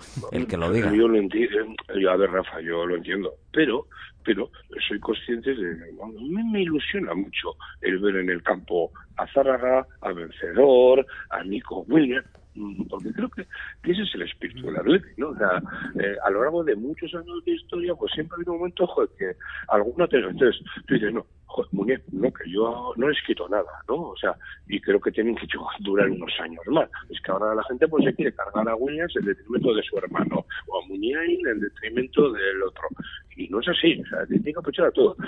Sería genial que Muni, que esta gente, a Berenguer, te está en el banquillo, porque es que los que han empezado la rompen. Entonces sí que sería pues, una buena noticia para oye, se permiten el lujo de es que, pero ¿por qué? Porque está muy mal, no, no, no, porque el chaval le ha comido el poncho como ha pasado otras veces a lo largo de la historia, ¿no? Eso, eso, eso es lo interesante, joder. Sería interesante además que los cambios eh, fuesen eh, por, eh, como dice eh, Charlie, por mm, eh, mérito de- del que viene, o sea, de que al final le empuja fuera, o sea, eh, que por, es decir, lo que podía haber pasado, por ejemplo, con Vivian y eh, que no es que Geray esté mal, sino que es que viene uno que está todavía mejor. Y entonces que, que puede haberle quitado el puesto eh, por ahí, porque al final, claro, estamos dando alternativas a gente eh, que gana su puesto o tiene opciones en su puesto por eh, que los demás bajan el nivel. Lo interesante sería que, esta- que estuviesen peleando eh, en, en niveles parecidos y, y pues mira, a tu nivel del 80% de un 8, a tu, a tu nivel de un 8, yo es que voy a dar un 9 y te voy a, te voy a superar. Claro, con el 6 es muy fácil porque con un 7 ya le superas. Es que para mí muchas veces, mm, no, n- no, es por personalizarlo en este programa, pero la sensación que me da es que se pide, mete a este por mete a este y a ver lo que pasa, no por un he analizado, he- te- tengo un, un argumento basado en algo que me sostenga que si meto a este jugador en concreto en lugar de este otro va a funcionar mejor, no es pon al joven porque como el otro para mí no funciona, pues pon al otro y a ver si sale. Bueno, de todo hay, claro, de todo Ander, hay. Bueno, yo creo que se Ander, tiene que hacer en función de un análisis toda como la vida, ¿eh? Marcelino. Y si el... Eso pasó toda la vida y pasó la temporada pasada con Morcillo, por ejemplo. O sea, Sí, y, y si ahora, por ejemplo, mm, la sensación que me deja a mí el partido de Getafe viéndolo dos veces es que el problema no es tanto de eh, no tener capacidad de generar, sino que vuelves un poco a quedarte a medias porque los movimientos los haces bien, pero lo que decía antes Carlos, el centro no es bueno, la decisión no es buena, el control no es bueno y eso joroba un montón de situaciones que podían ser peligrosas. Por eso creo que ahora mismo el Athletic está, si solo vemos el último partido, en un limbo entre lo que ha ofrecido antes y lo que, eh, digamos, dejó para mal el partido del Cádiz, por ejemplo. Pero el global para mí sí que indica que lo único que hace falta es que acabe entrando el balón, porque la sensación que a mí me da el equipo es que hay falta de confianza, de atrevimiento o de, o de decisión, una de esas tres cosas. Y que cuando la pelota entre, lo normal es que cambie, pero claro, hasta que la pelota entre o cómo hacer que la pelota entre, pues no hay una respuesta mágica, creo. Claro, evidentemente. ¿Puedo añadir una cosa a lo, de, a lo que ha dicho Ander? Eh, yo Pero también. solo, solo si le metes, solo si le metes una patada en la espinilla, si no, no. Cojones, joder, es que. No, no, no, que, que a mí una cosa que me gustó mucho del equipo es que recuperó muchísimos balones en campo contrario. O sea, que no sé cuánto es la cantidad, el descanso creo que eran 16 o algo así, que era, que era bastante para, para una primera parte. Eh, entonces, a ver, es que yo también estoy en esa tesitura, el plan funciona, pero luego se significa todo en una jugada que es la de Williams, ya sé que es Williams, pero eh, podría ser otro, ¿eh? Que tiene a dos a la izquierda y no la pasa. Claro, es la toma de decisiones. Y no lo quiero escenificar en Iñaki porque, pobre, porque yo creo que también es verdad que igual escenificamos mucho en él, pero es lo que refleja. Y creo que lo que más fastidia en este equipo no es tanto del el que juegue mal o que también, ¿eh? También. Es el limbo. O sea, es que este equipo no está.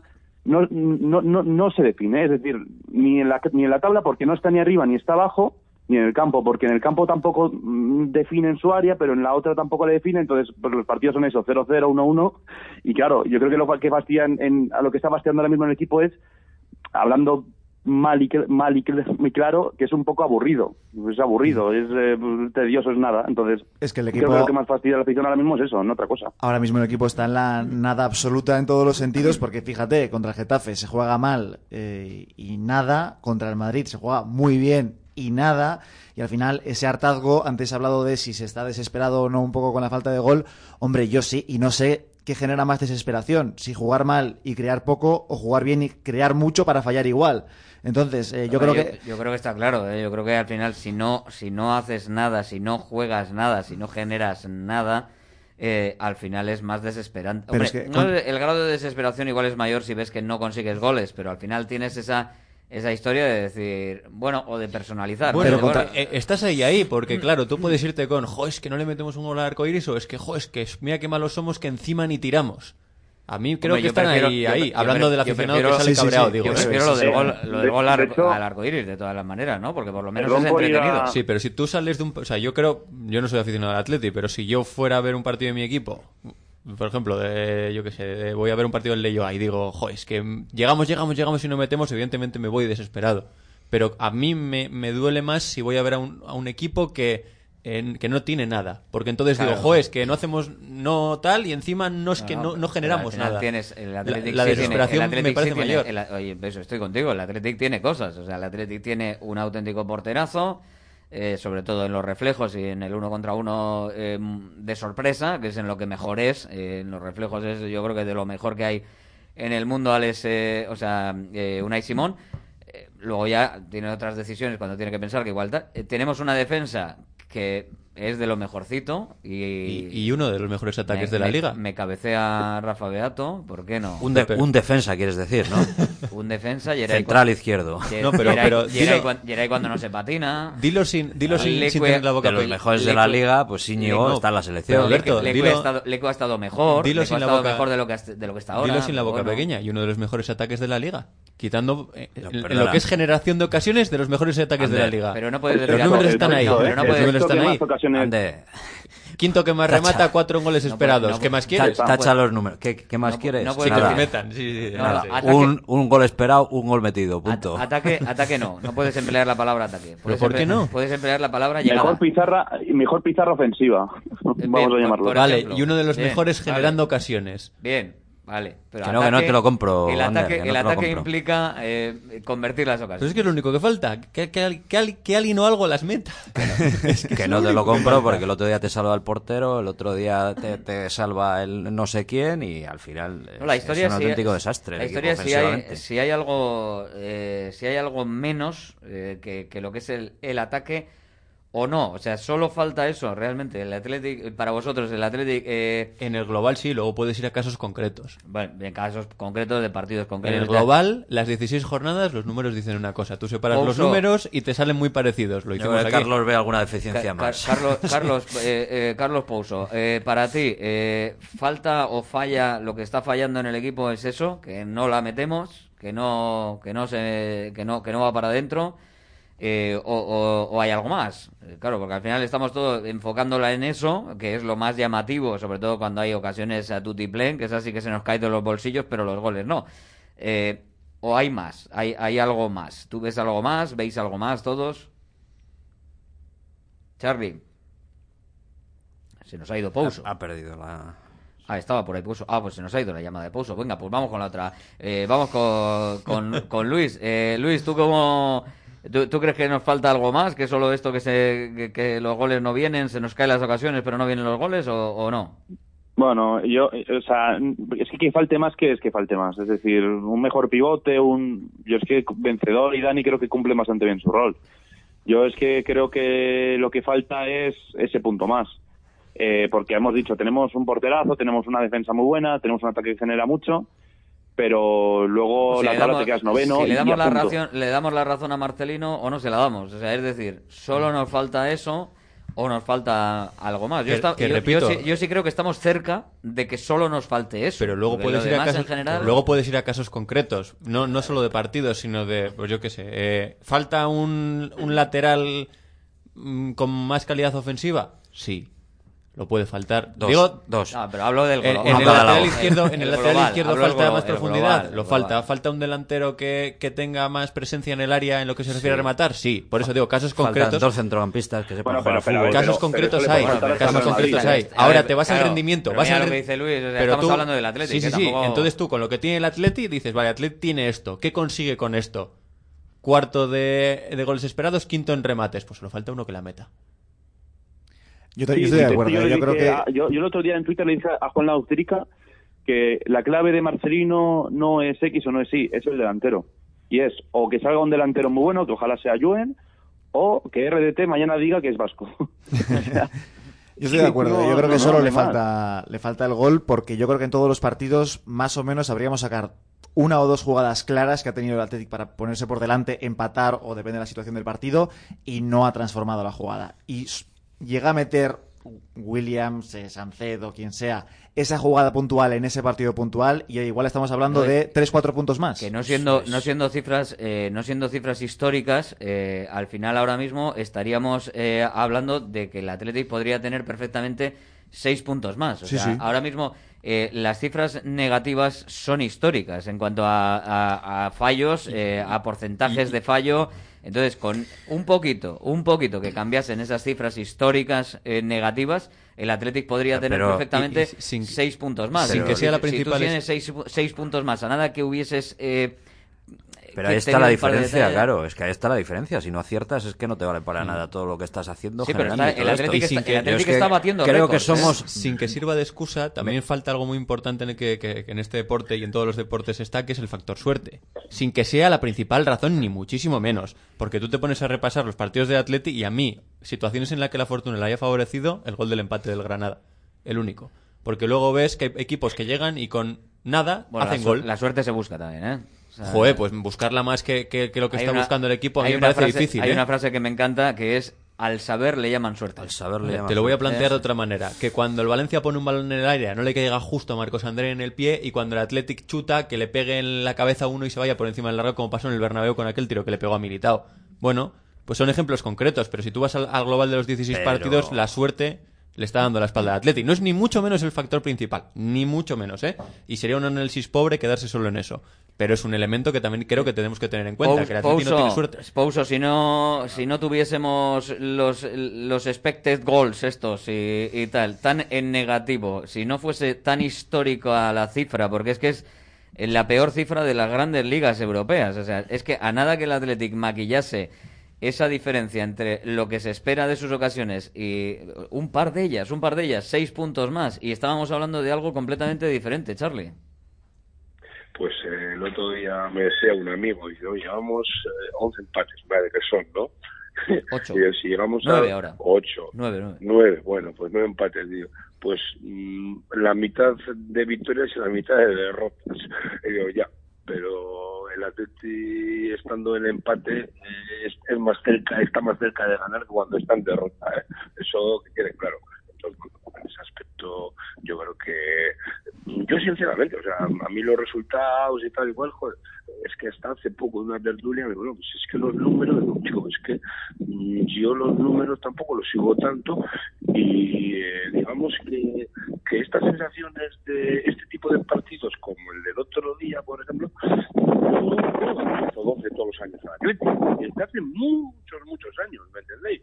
Entonces, eh, está claro que eh, ahora mismo, con un pelín más de fortuna y con un pelín más de acierto, yo al día de hoy os diría que quitando en días puntuales, el Atlético tiene los menos puntos de los que por ocasiones y por juego ha generado.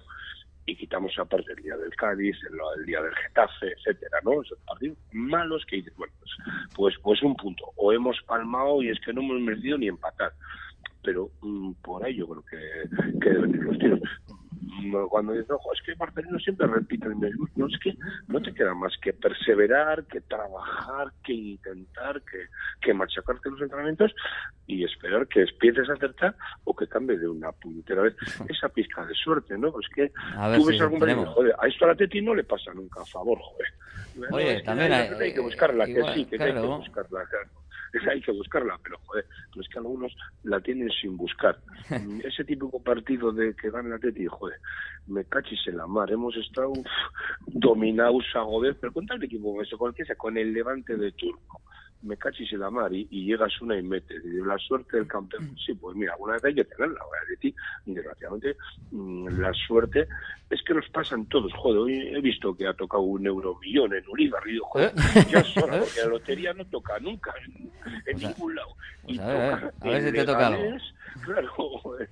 Pues, eh, pues no es por el chiste del catalán, porque yo juego, ¿eh? O sea, Bueno, que- bueno, pues oye, si, me si toca ya te pagarás algo, ¿eh? Charlie. Eh, Gracias, Pouso. Contar con ello, contar con ello. Venga, chicos. Hasta un luego. abrazo. Dejamos a Carlos Pouso, que estaba ahí, tenía un poquito de problemas esa, esa comunicación, pero bueno, seguimos con, eh, con Luis. Eh, nada, un poquito, Luis, eh, lo que decía, eh, y, y lo comentamos, un poquito de mejorar las cifras históricas que tiene el Athletic eh, en negativo entre lo esperado y lo conseguido, y estábamos hablando de estar peleando en Europa y de tener por lo menos seis puntos más.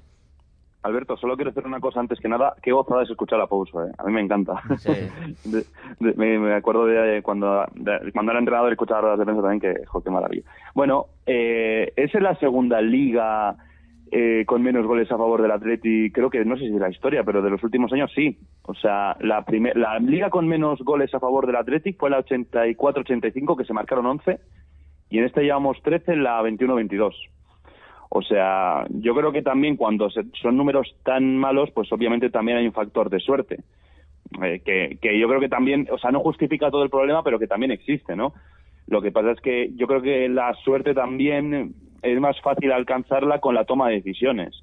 Y creo que en este equipo eh, ya no solo es que falte la puntería, sino que falta falla la toma de decisiones, que es muy parecido, es prácticamente lo mismo, pero también es eso, el pase de Williams, eh, cuando cuando se quedan dos en el área, pues en vez de regatear, eh, pues chutar y no irse al córner, es decir, que aquí hay muchos factores, eh, sobre todo esos son dos, dos factores que, que al final se resumen en lo mismo.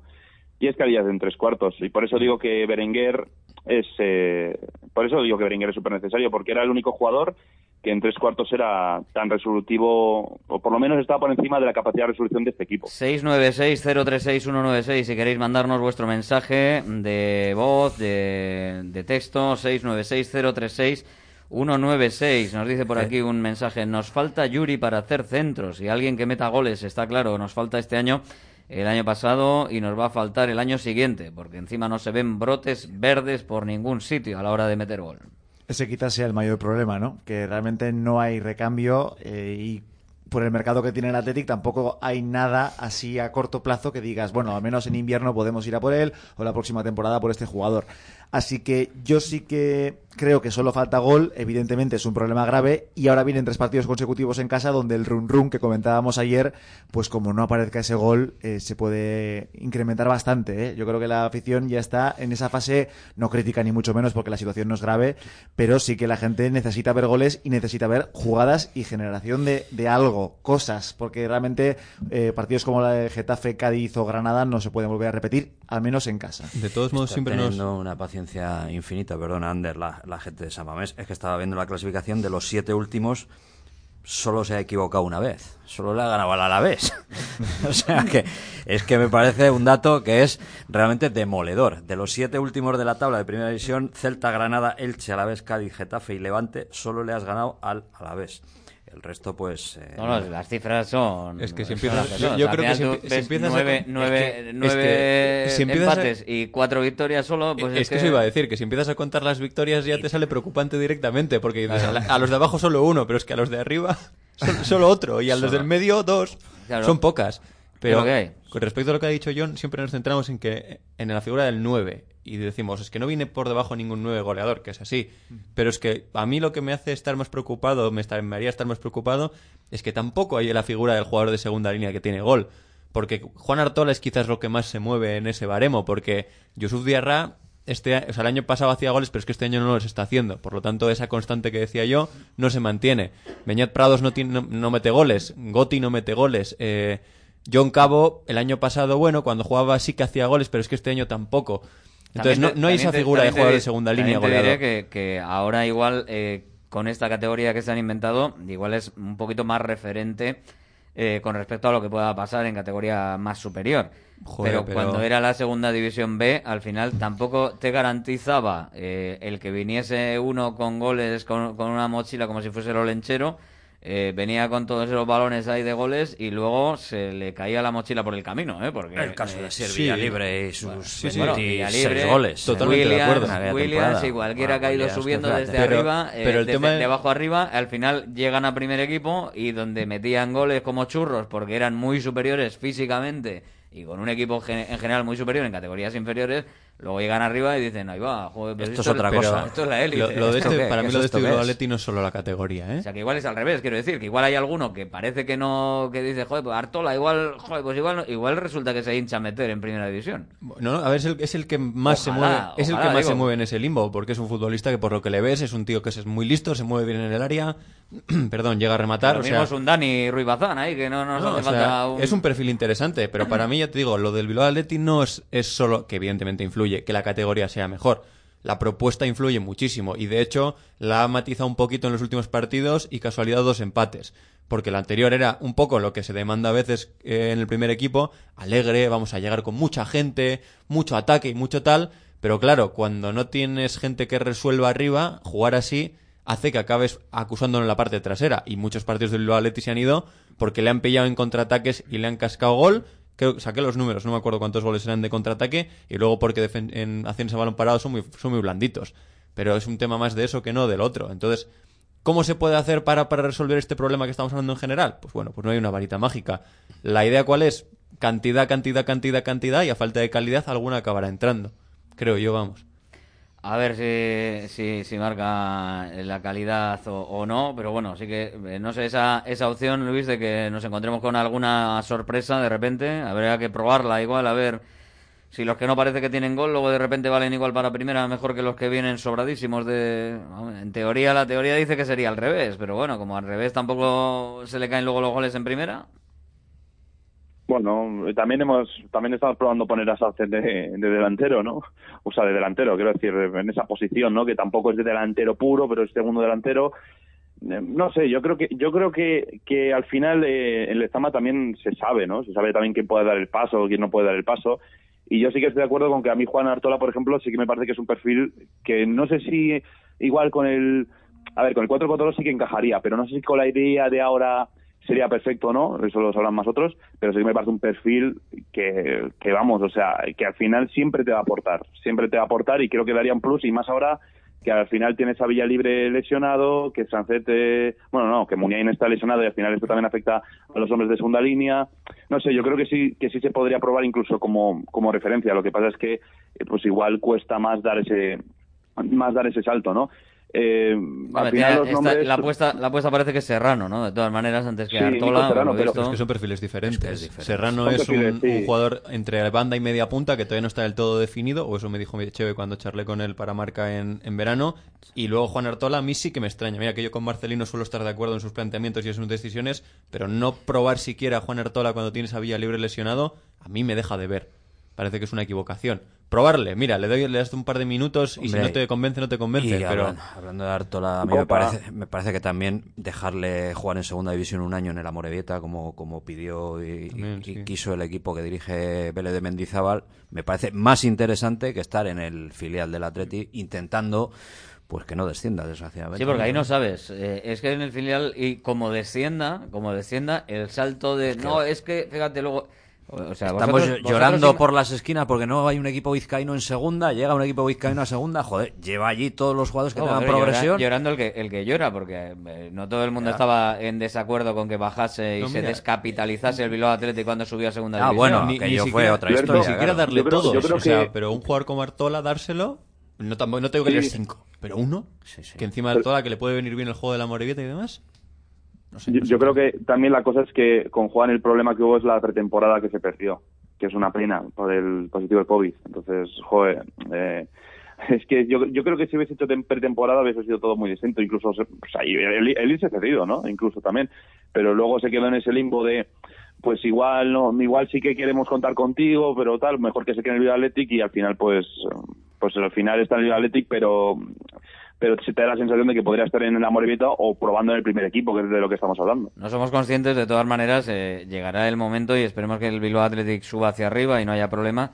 Eh, no sé si somos especialmente conscientes en ese sentido, que siempre, no, porque hay uno en el filial, hay uno en el filial. Eh, ¿Hasta dónde la frase hay uno en el filial que tiene, eh, tiene viabilidad o validez? ¿Quién O sea, dice la ¿qué- frase esa? No, no, bueno, la gente, la gente. ¿Pero los- qué gente? Los, los que no han visto al filial en su vida. Efectivamente. ¿eh? O sea, pero bueno, Efectivamente, hay el que un- se ve, el que ve, Tengo un hable- cuñado, el- el que tengo un cuñado que me ha dicho, tengo un cuñado que El me ha que está en dicho, el ahora sofá que de llega- casa, ahora que el- llegan las navidades, El que ¿eh? está en el sofá de casa abre su aplicación favorita de mis marcadores y dice, mira, gol de Nico Serrano, qué bueno Ya es está. Nico Serrano, tiene que jugar titular. ¿Cuántos partidos ha visto Nico Serrano? pero- Ninguno. Pero aún, aún así, los que están dedicados a eso y que para eso tiene un plantel eh, el Athletic, no somos conscientes de lo que sería decir, no, hay uno en segunda federación, pero tú sabes lo que es de segunda federación, primera federación que has descendido, segunda división, primera división.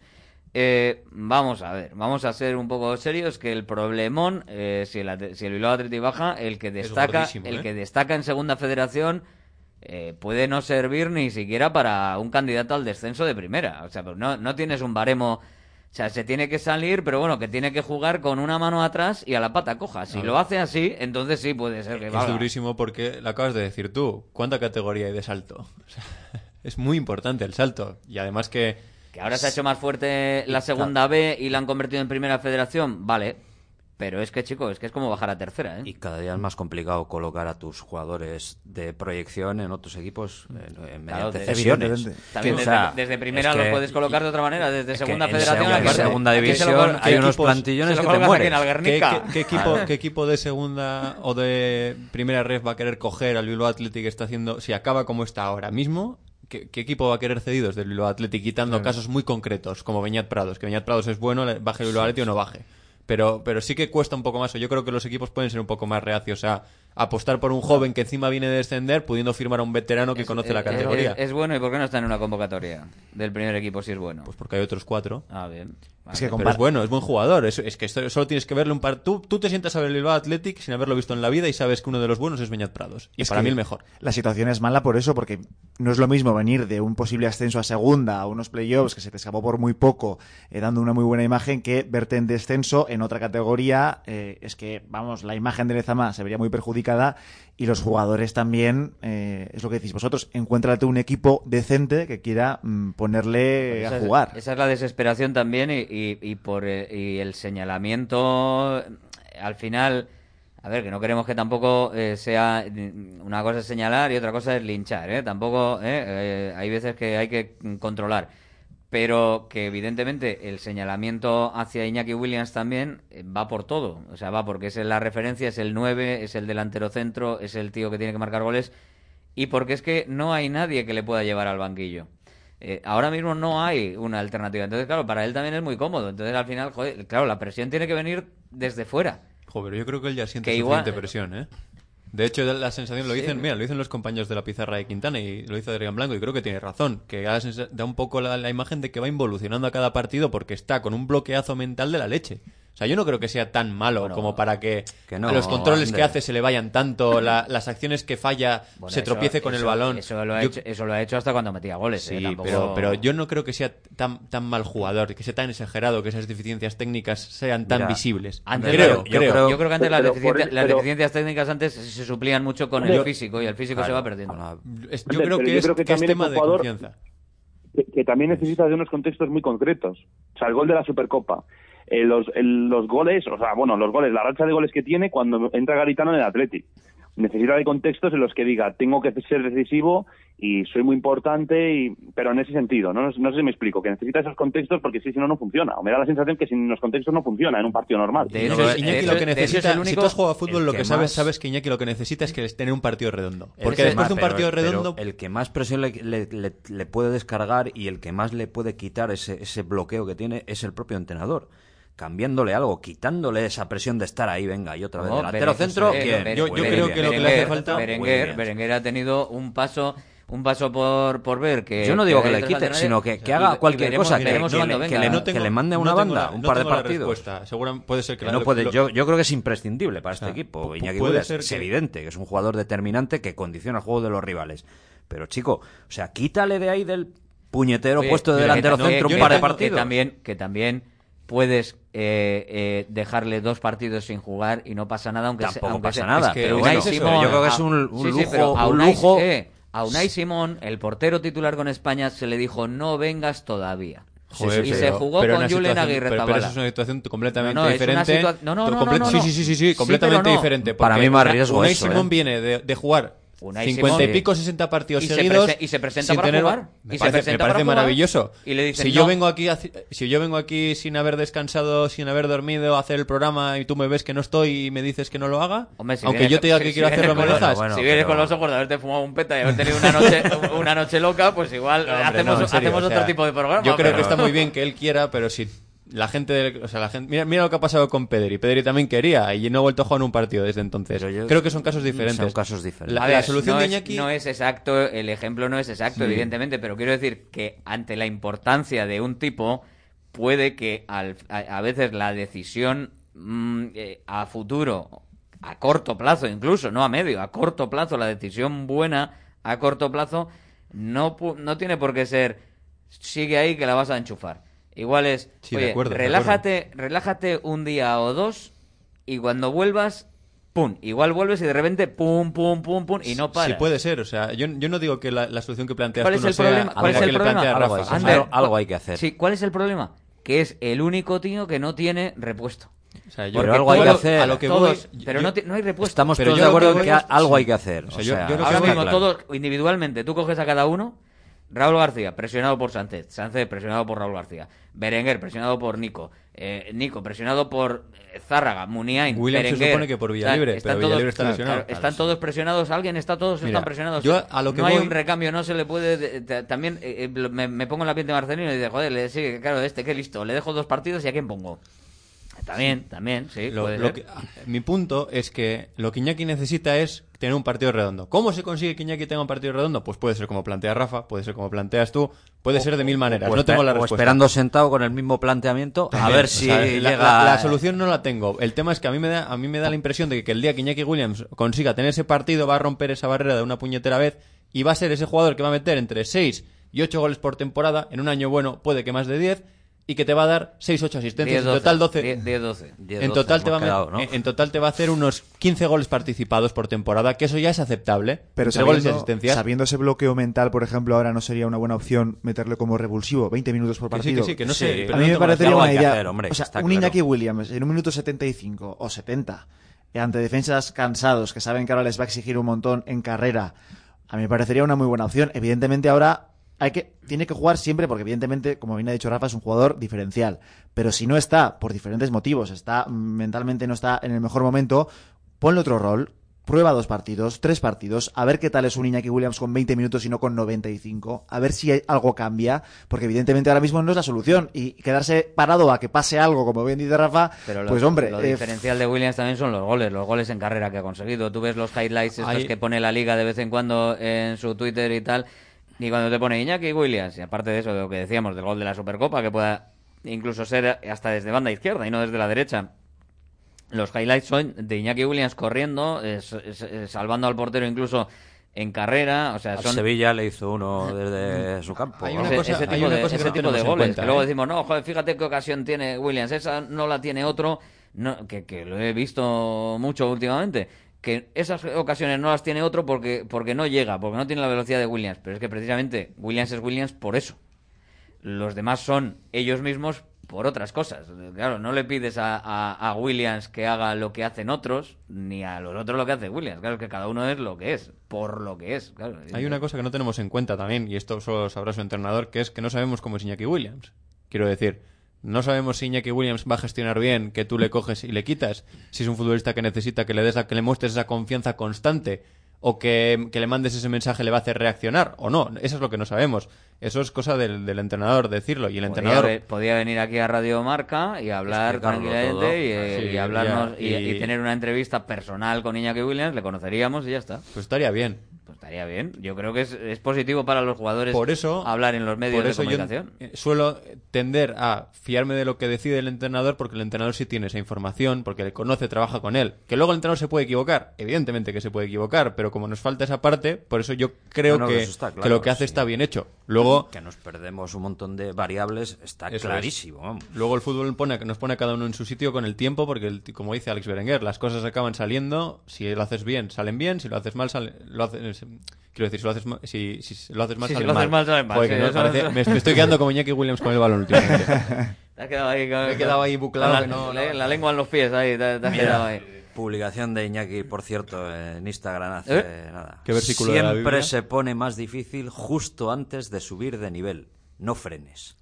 Me hubiera gustado Vale. un qué buen programa en Radio Marca Bilbao. Lo hubiera estaba estado bien. escuchando, ¿eh? Escuchando, Estaba escuchando. escuchando y ha bus- ha buscado la frase para. Alberto, no es coincidencia, ¿eh? ponerla. Marcelino nos escucha, Williams nos escucha. Coño, pues la radio del deporte, referencia en Vizcaya y en, y- y en España con el- la programación nacional, pues que es lo. Fíjate que Marcelino hasta, hasta citó tu famoso tweet. Bueno, no fue exactamente así, pero bueno, ¿eh? Pero cierto, cierto vacile tenéis, ¿eh? Con, con mis, eh, con mis tweets positivos.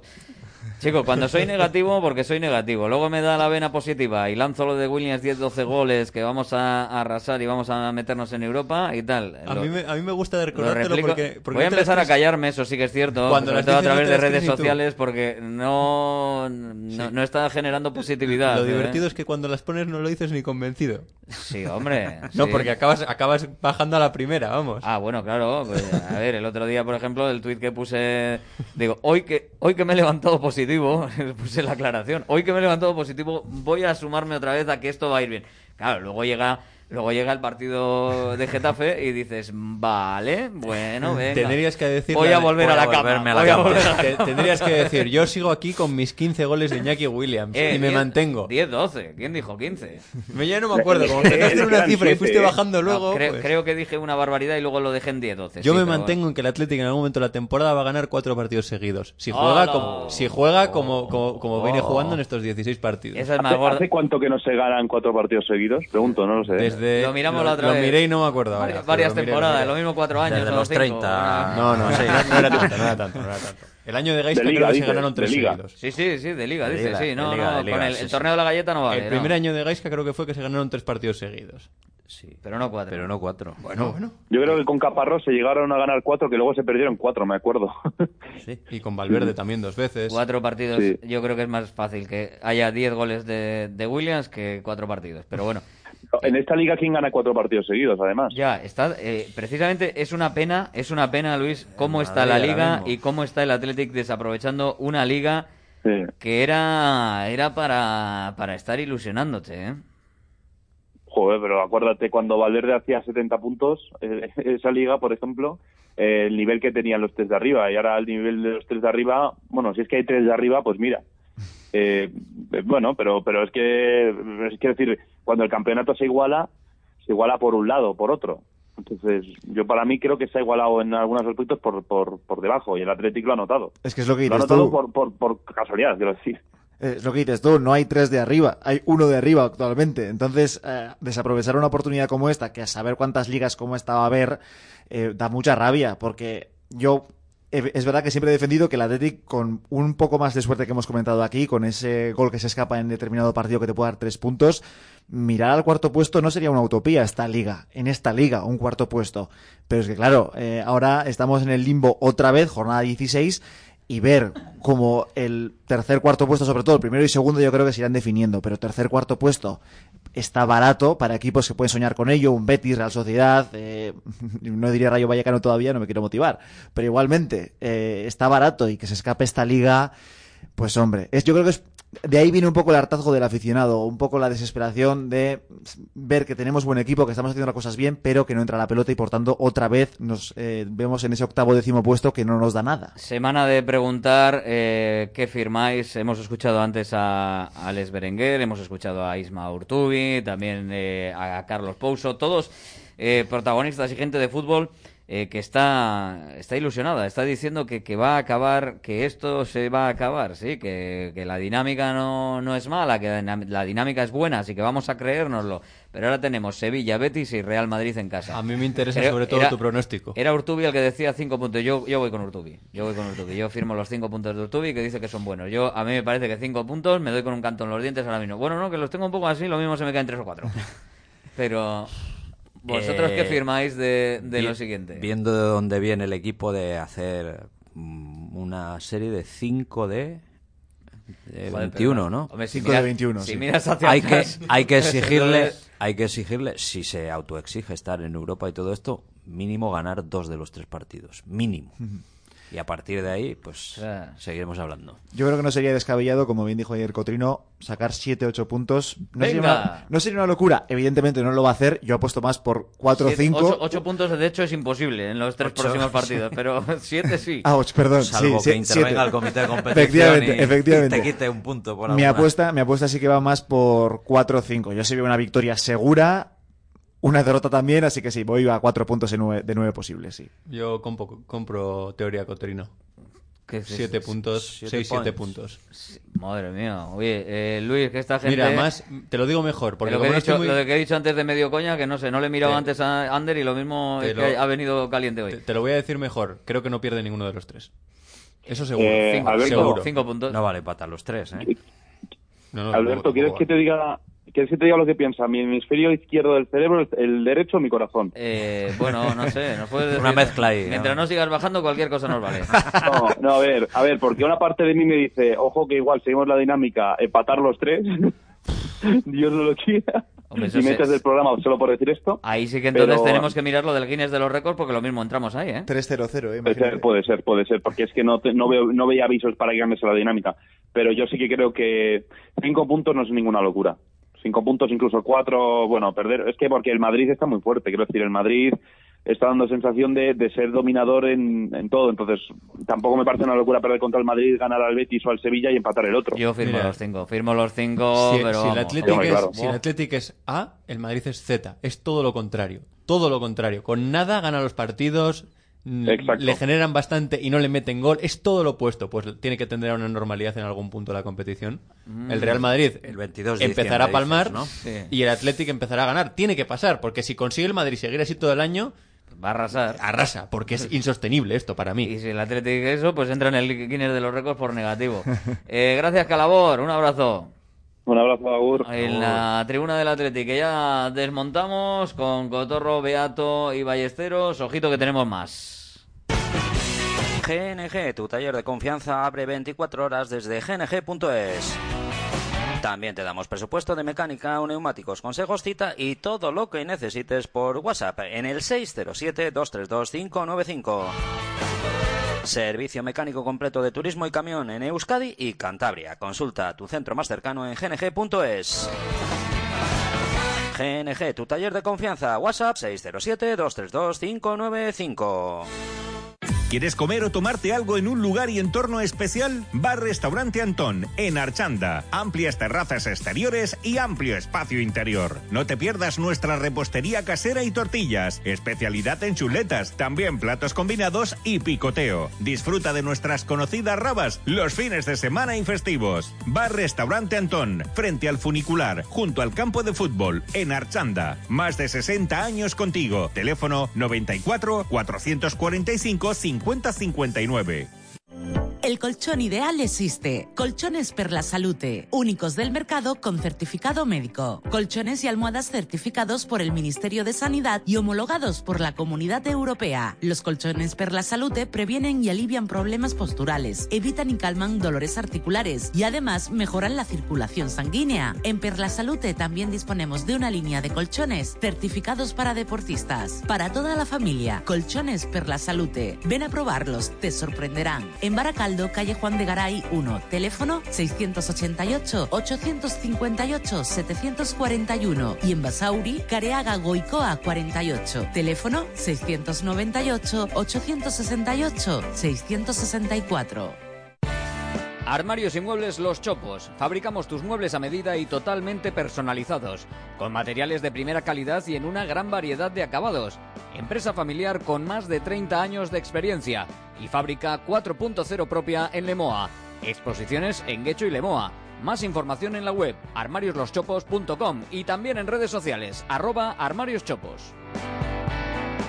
Conecta con Radio Marca Bilbao. WhatsApp 696 036 196. Queremos conocer tu opinión. Participa con nosotros en directo Marca Bilbao de lunes a viernes de 1 a 3 de la tarde.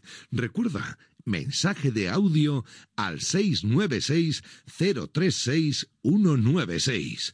Radio Marca Bilbao, la radio del deporte. Directo Marca Bilbao con Alberto Santa Cruz. Y con todo el equipazo de Radio Marca Bilbao, que la verdad es que es un auténtico placer, una auténtica gozada hacer los programas incluso en festivo. Además, que lo mismo eh, hay gente que nos descubre hoy. Así que bueno, pues nada, un saludo para, para todos ellos, que cada vez estáis más ahí al otro lado del 103.4 de la FM, de la página web www.radiomarcabilbao.com, la aplicación de Radio Marca, si seleccionas eh, el audio, la opción de, de, Bilbao, pues ahí te sale. Y por supuesto también las, eh, en las aplicaciones de radio, eh, si buscas Radio Marca Bilbao, pues ahí la seleccionas y, la tienes. Estamos en las principales también aplicaciones para radio. Vamos con la Sociedad Deportiva Amorebieta, porque evidentemente también tenemos que, que hablar de lo que está pasando en nuestro segundo equipo. Iker Torrescusa, muy buenas.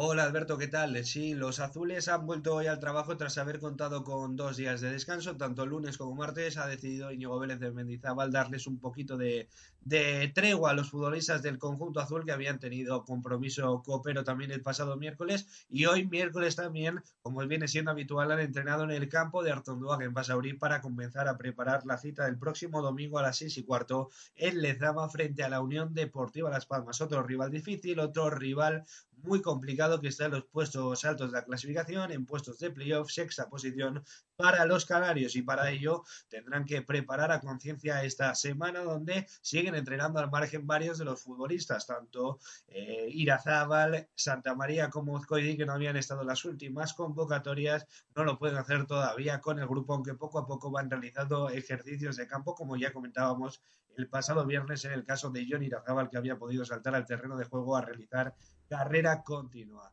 Además, tenemos que acercarnos a la actualidad del conjunto azul hablando con uno de los protagonistas en estas últimas semanas, sobre todo en el último partido, el que les enfrentó en el campo de la Rosaleda al Málaga Club de Fútbol, donde consiguieron ganar por 1 a 2. El protagonista no es otro que Gorka Bruceta, que hizo los dos tantos del partido.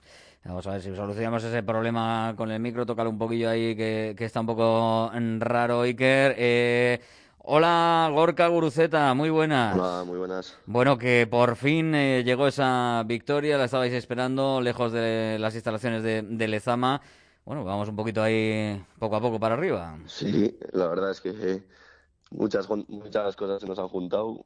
Eh, yo también justo metí mis primeros goles. Eh, hemos ganado al Málaga que no había perdido en todo el año y es nuestra primera victoria fuera de casa. La verdad es que se juntaron muchas cosas y bueno, pues muy contentos, la verdad. Además, en un campo eh, complicado, ¿eh? porque estuvisteis eh, bien, eh, sobre todo en la primera parte, pero bueno, es uno de los campos difíciles en los que nadie lo va a tener fácil en esta segunda división.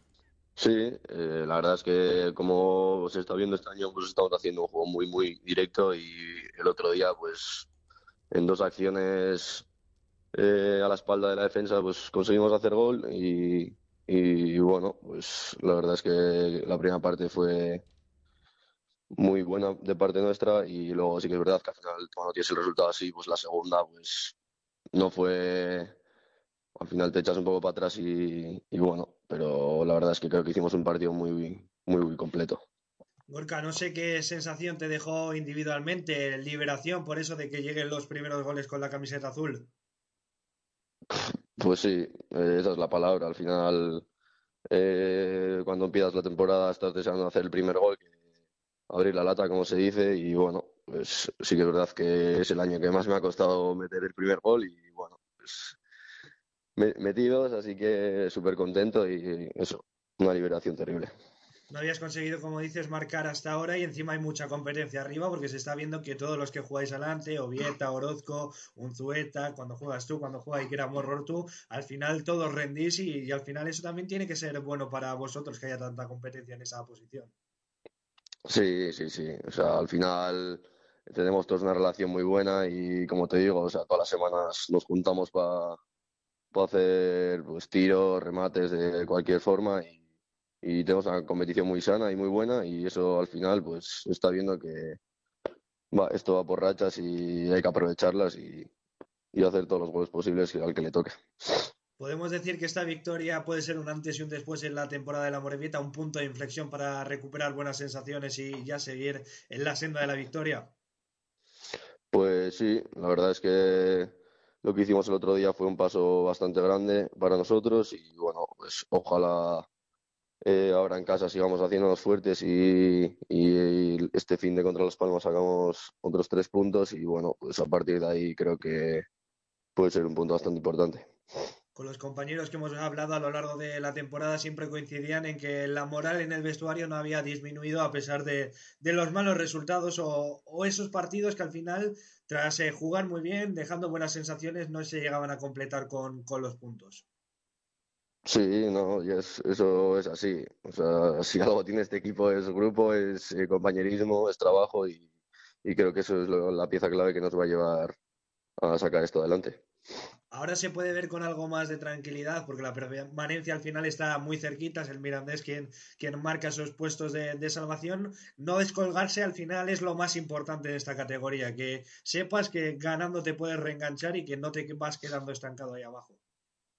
Sí, sí, sí, es así. Eh, a mí el año pasado me tocó descender con el Sabadell y, estuvimos vivos hasta los últimos minutos de, la última jornada y por un gol pues no, no pudimos mantenernos, pero esto es así, tenemos que ir sacando puntos poco a poco, no hacer rachas malas y sobre todo ir cogiendo rachas buenas y bueno, pues estar siempre ahí cerca y oye, y si se puede salir, pues mejor. Pues ahí está, Gorka Guruceta, claro que sí, si se puede salir, mejor, Gorka, porque la verdad es que lo estáis, eh, lo estáis haciendo muy bien y, vamos a ver si, si sigue la racha y si podemos conseguir más victorias para el zurrón de la Sociedad Deportiva Morevieta, que la verdad es que se, la, se lo está ganando y está eh, consiguiendo, yo creo que, ilusionar, eh, por lo menos en cuanto a actitud eh, con que se puede conseguir eh, la permanencia. Vamos a ver si, si vamos por ese camino.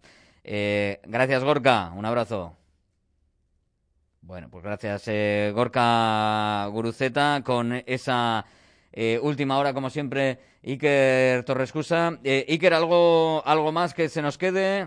Sí, Alberto, un último apunte en lo que respecta a nuestros equipos de tercera RF. El Baracaldo Club de Fútbol ha hecho oficial la incorporación de Lander Torrelay, el ex capitán del Guernica Club, que rescindió contrato de mutuo acuerdo finalmente tras esas desavenencias con el cuerpo técnico. Ha recalado en las filas del conjunto de la Cesarre y se pondrá ya a las órdenes de Nando Alonso, un jugador que, como decimos, llevaba 10 temporadas vistiendo la camiseta del Guernica, al que ya había pertenecido anteriormente antes de jugar en el Bilbao Athletic. Además, en la tercera RF hoy tenemos jornada, así que mañana repasaremos todos los marcadores que nos deje esta competición donde tenemos a tantos equipos vizcaínos involucrados. Venga, gracias, eh, Iker. Pues mañana, mañana estamos. Eh, más cosas con John Ballesteros. John, hoy nos vas a presentar, como nos haces habitualmente, algunas veces de manera eh, pues diferente, algún eh, deporte. ¿Cuál nos traes hoy? Sí, pues eh, hoy toca abrir nuestra ventana polideportiva, como la llamamos, para hablar de la gimnasia de trampolín. Esta especialidad deportiva la componen las modalidades de tumbling,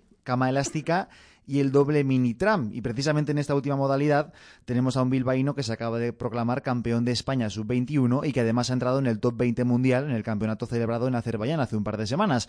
Él es Miquel Mardones y ya le tenemos al teléfono. Hola Miquel, muy buenas. Aupi, muy buenas, ¿qué tal? Bueno, suena eh, lo de trampolín y tal, a mí me suena a, a, divertido. Sí, sí, muy divertido, eso ya te digo que es. Bueno, eh, gimnasia, gimnasia, esto es una parte de la, de la gimnasia. Explícanos un poquito este deporte, que además, bueno, tenemos que, que, ir viendo también esos campeones que tenemos, pues de deportes que igual no conocemos tanto para que nos lo presenten ellos mismos. Es, sí, es, muy importante darle visibilidad a estas cosas. Bueno, pues nada, os explico un poco. Eh, dentro de esta gimnasia de trampolín, como, como habéis dicho, hay tres modalidades y la única olímpica en este caso es la de cama elástica, que es la que la gente más conoce, que al final es una cama, una cama elástica de toda la vida donde la gente pues tiene que dar 10 saltos y, y, nada, es un poco eso. Pero luego hay otras dos modalidades, eh, que una de ellas es la que hago yo, que es la de doble mini tram, que esa también es una cama elástica, pero es un poco más extraña, ya que solo se hacen dos saltos y se accede desde una carrera y acabas cayendo en una colchoneta intentando clavar el salto siempre. Y luego la última la última modalidad que es la de tumbling y esa es también otra modalidad que se hace a lo largo. Se hace mogollón de volteretas pero siempre en vez de buscando la altura se busca la largura y acaba también una colchoneta. Pero bueno, se ve mucho mejor con vídeos que explicándolo con palabras, que es un poco raro. Miquel, habrá mucha gente que nos esté escuchando y se preguntará, ¿y por qué decidió hacer doble mini tramp y por qué decidió hacer gimnasia de trampolín? Eh, ¿Cómo arranca tu historia con este deporte? Pues mira, yo empecé con los nueve años, pero he pasado un poco por muchos deportes. Y la cosa es que yo siempre era ese niño que no para quieto de un lado para otro y, nada, pues me encantaba saltar en las fiestas, en las camas elásticas que siempre le decía a mi padre para ir y, y aprender ahí a hacer mortales, que me gustaba a mí mucho. Y nada, cuando se dio cuenta de eso mi padre, de que en el polideportivo de Alau eh, se hacía la gimnasia de trampolín que él tampoco conocía, pues dijo, bueno, pues le apunto y a ver qué tal. Y, y pues a mí me encantó. Bueno, te encantó tanto que lo que hemos comentado, campeón de España sub-21, no sé si te lo esperabas, tenías ese objetivo, eh, ¿os esperabais el título? Pues mira, eh, sí y no, porque por una parte fue sorpresa, porque yo en los campeonatos de España sí que había pasado alguna vez a la final y tal, pero nunca había conseguido una medalla.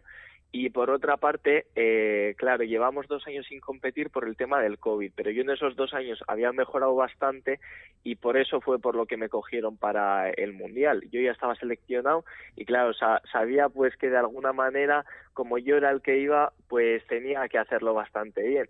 Y, nada, pues sí que fuimos muy, muy preparados, eh, estuvimos entrenando mucho y pues siempre con la idea de a ver si conseguimos podio, un primer, segundo puesto y pues lo conseguimos súper contentos, pero eso fue también mucha sorpresa después de tanto tiempo sin haber conseguido estas medallas. Claro, y, y pasas de campeón de España, vas al Mundial de Azerbaiyán de, de Bakú y ahí igual sí que, no sé si sentiste vértigo, ¿no? Ahí sí que ves a los mejores del mundo, ves a los países que quizás sí desarrollan más este, esta modalidad, este, este deporte. Eh, ¿Te diste cuenta que quizás aquí faltan recursos para mejorar en, en este apartado o te notaste al nivel competitivo que te esperabas?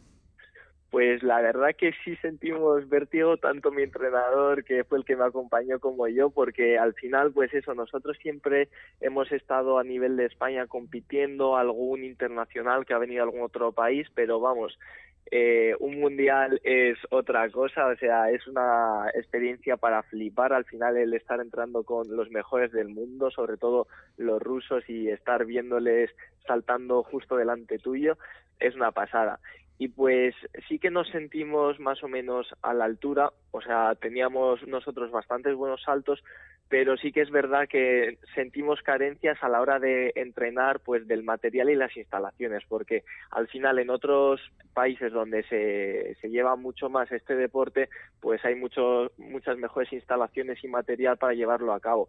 Aquí en España, que casi nadie lo conoce el doble mini tramp, a todo el mundo le suena chino, pues claro que las ayudas son mínimas y y pues eh, al final hay que darlo a conocer para que de alguna manera las instalaciones, las, los materiales y todo sea mejor y que pueda salir más gente profesional de esto. Oye, es que de, saltar de manera ociosa en camas elásticas a, a, buscar y a convertirte en campeón de España, en eh, campeonatos del mundo y cosas de estas, pues no sé, me parece una locura, ¿eh? es una buena fórmula. Sí, sí, es, es difícil, es difícil, pero por eso, que siempre que haya ayudas para estas cosas y tal, pues al final sale más gente, porque todo el material que tenemos nosotros, por ejemplo, es todo comprado por mi entrenador, por su dinero, y vamos, que os ha dejado la vida para conseguir todo ese material, que no nos lo ha comprado, no nos ha comprado nadie, así que sí, por eso, que es difícil llegar a, a tal nivel con, con tan poquito.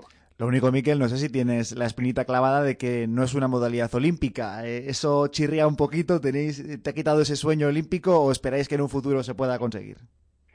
pues sí, sí que quita al final un poco la espinita, pero bueno, yo la verdad que mi sueño siempre ha sido el de ir a un mundial y poner estar cara a cara con los mejores del mundo y, y al final pues es una pena, ¿no? Que solo la única modalidad eh, olímpica sea el trampolín, que al final todo esto es solo porque es la que más se conoce y pues el doble mitras no lo conoce tanta gente.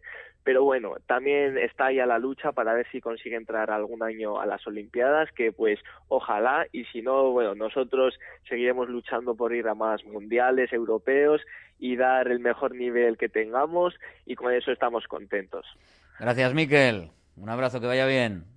Muchas gracias a vosotros. Bueno. Espectacular, como siempre, eh, John Ballesteros, con esas novedades en los deportes. Gracias, John. Un placer. Eh, no os perdáis porque estamos preparando un programa para final de año que yo creo que lo vamos a hacer el 24 con lo que mm, con todos estos deportes todos juntitos y todos mezcladitos todos en uno ya veréis qué bonito es Eh, nos queda un minuto Joseba Fonseca eh, pelota muy buenas Buenas tardes. La noticia de la semana eh, en el mundo de la pelota ha sido el anuncio de la despedida de Oñaz Bengoechea eh, de la mano profesional. Finalmente, no ha habido renovación del contrato del delantero de Leiza con Baico, antes Asegarce, empresa en la que ha desarrollado toda su carrera desde que debutara hace ya 19 años. Bengoechea jugará su último partido con Baico el próximo 29 de enero en el frontón Labril de Pamplona, en lo que será el colofón a una serie de partidos que conformarán una gira de despedida al estilo de la que protagonizó recientemente otro ganastro retirado este año de las canchas, Aymar Olaizola.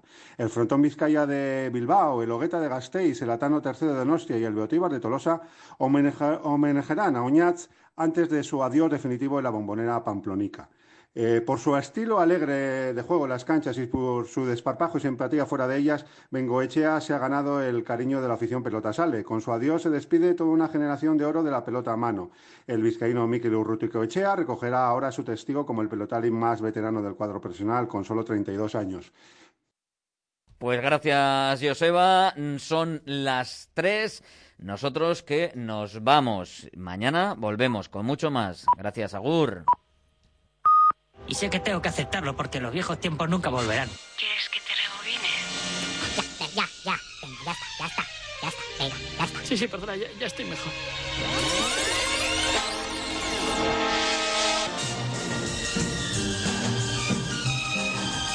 Marca Retro con Vicente Ortega.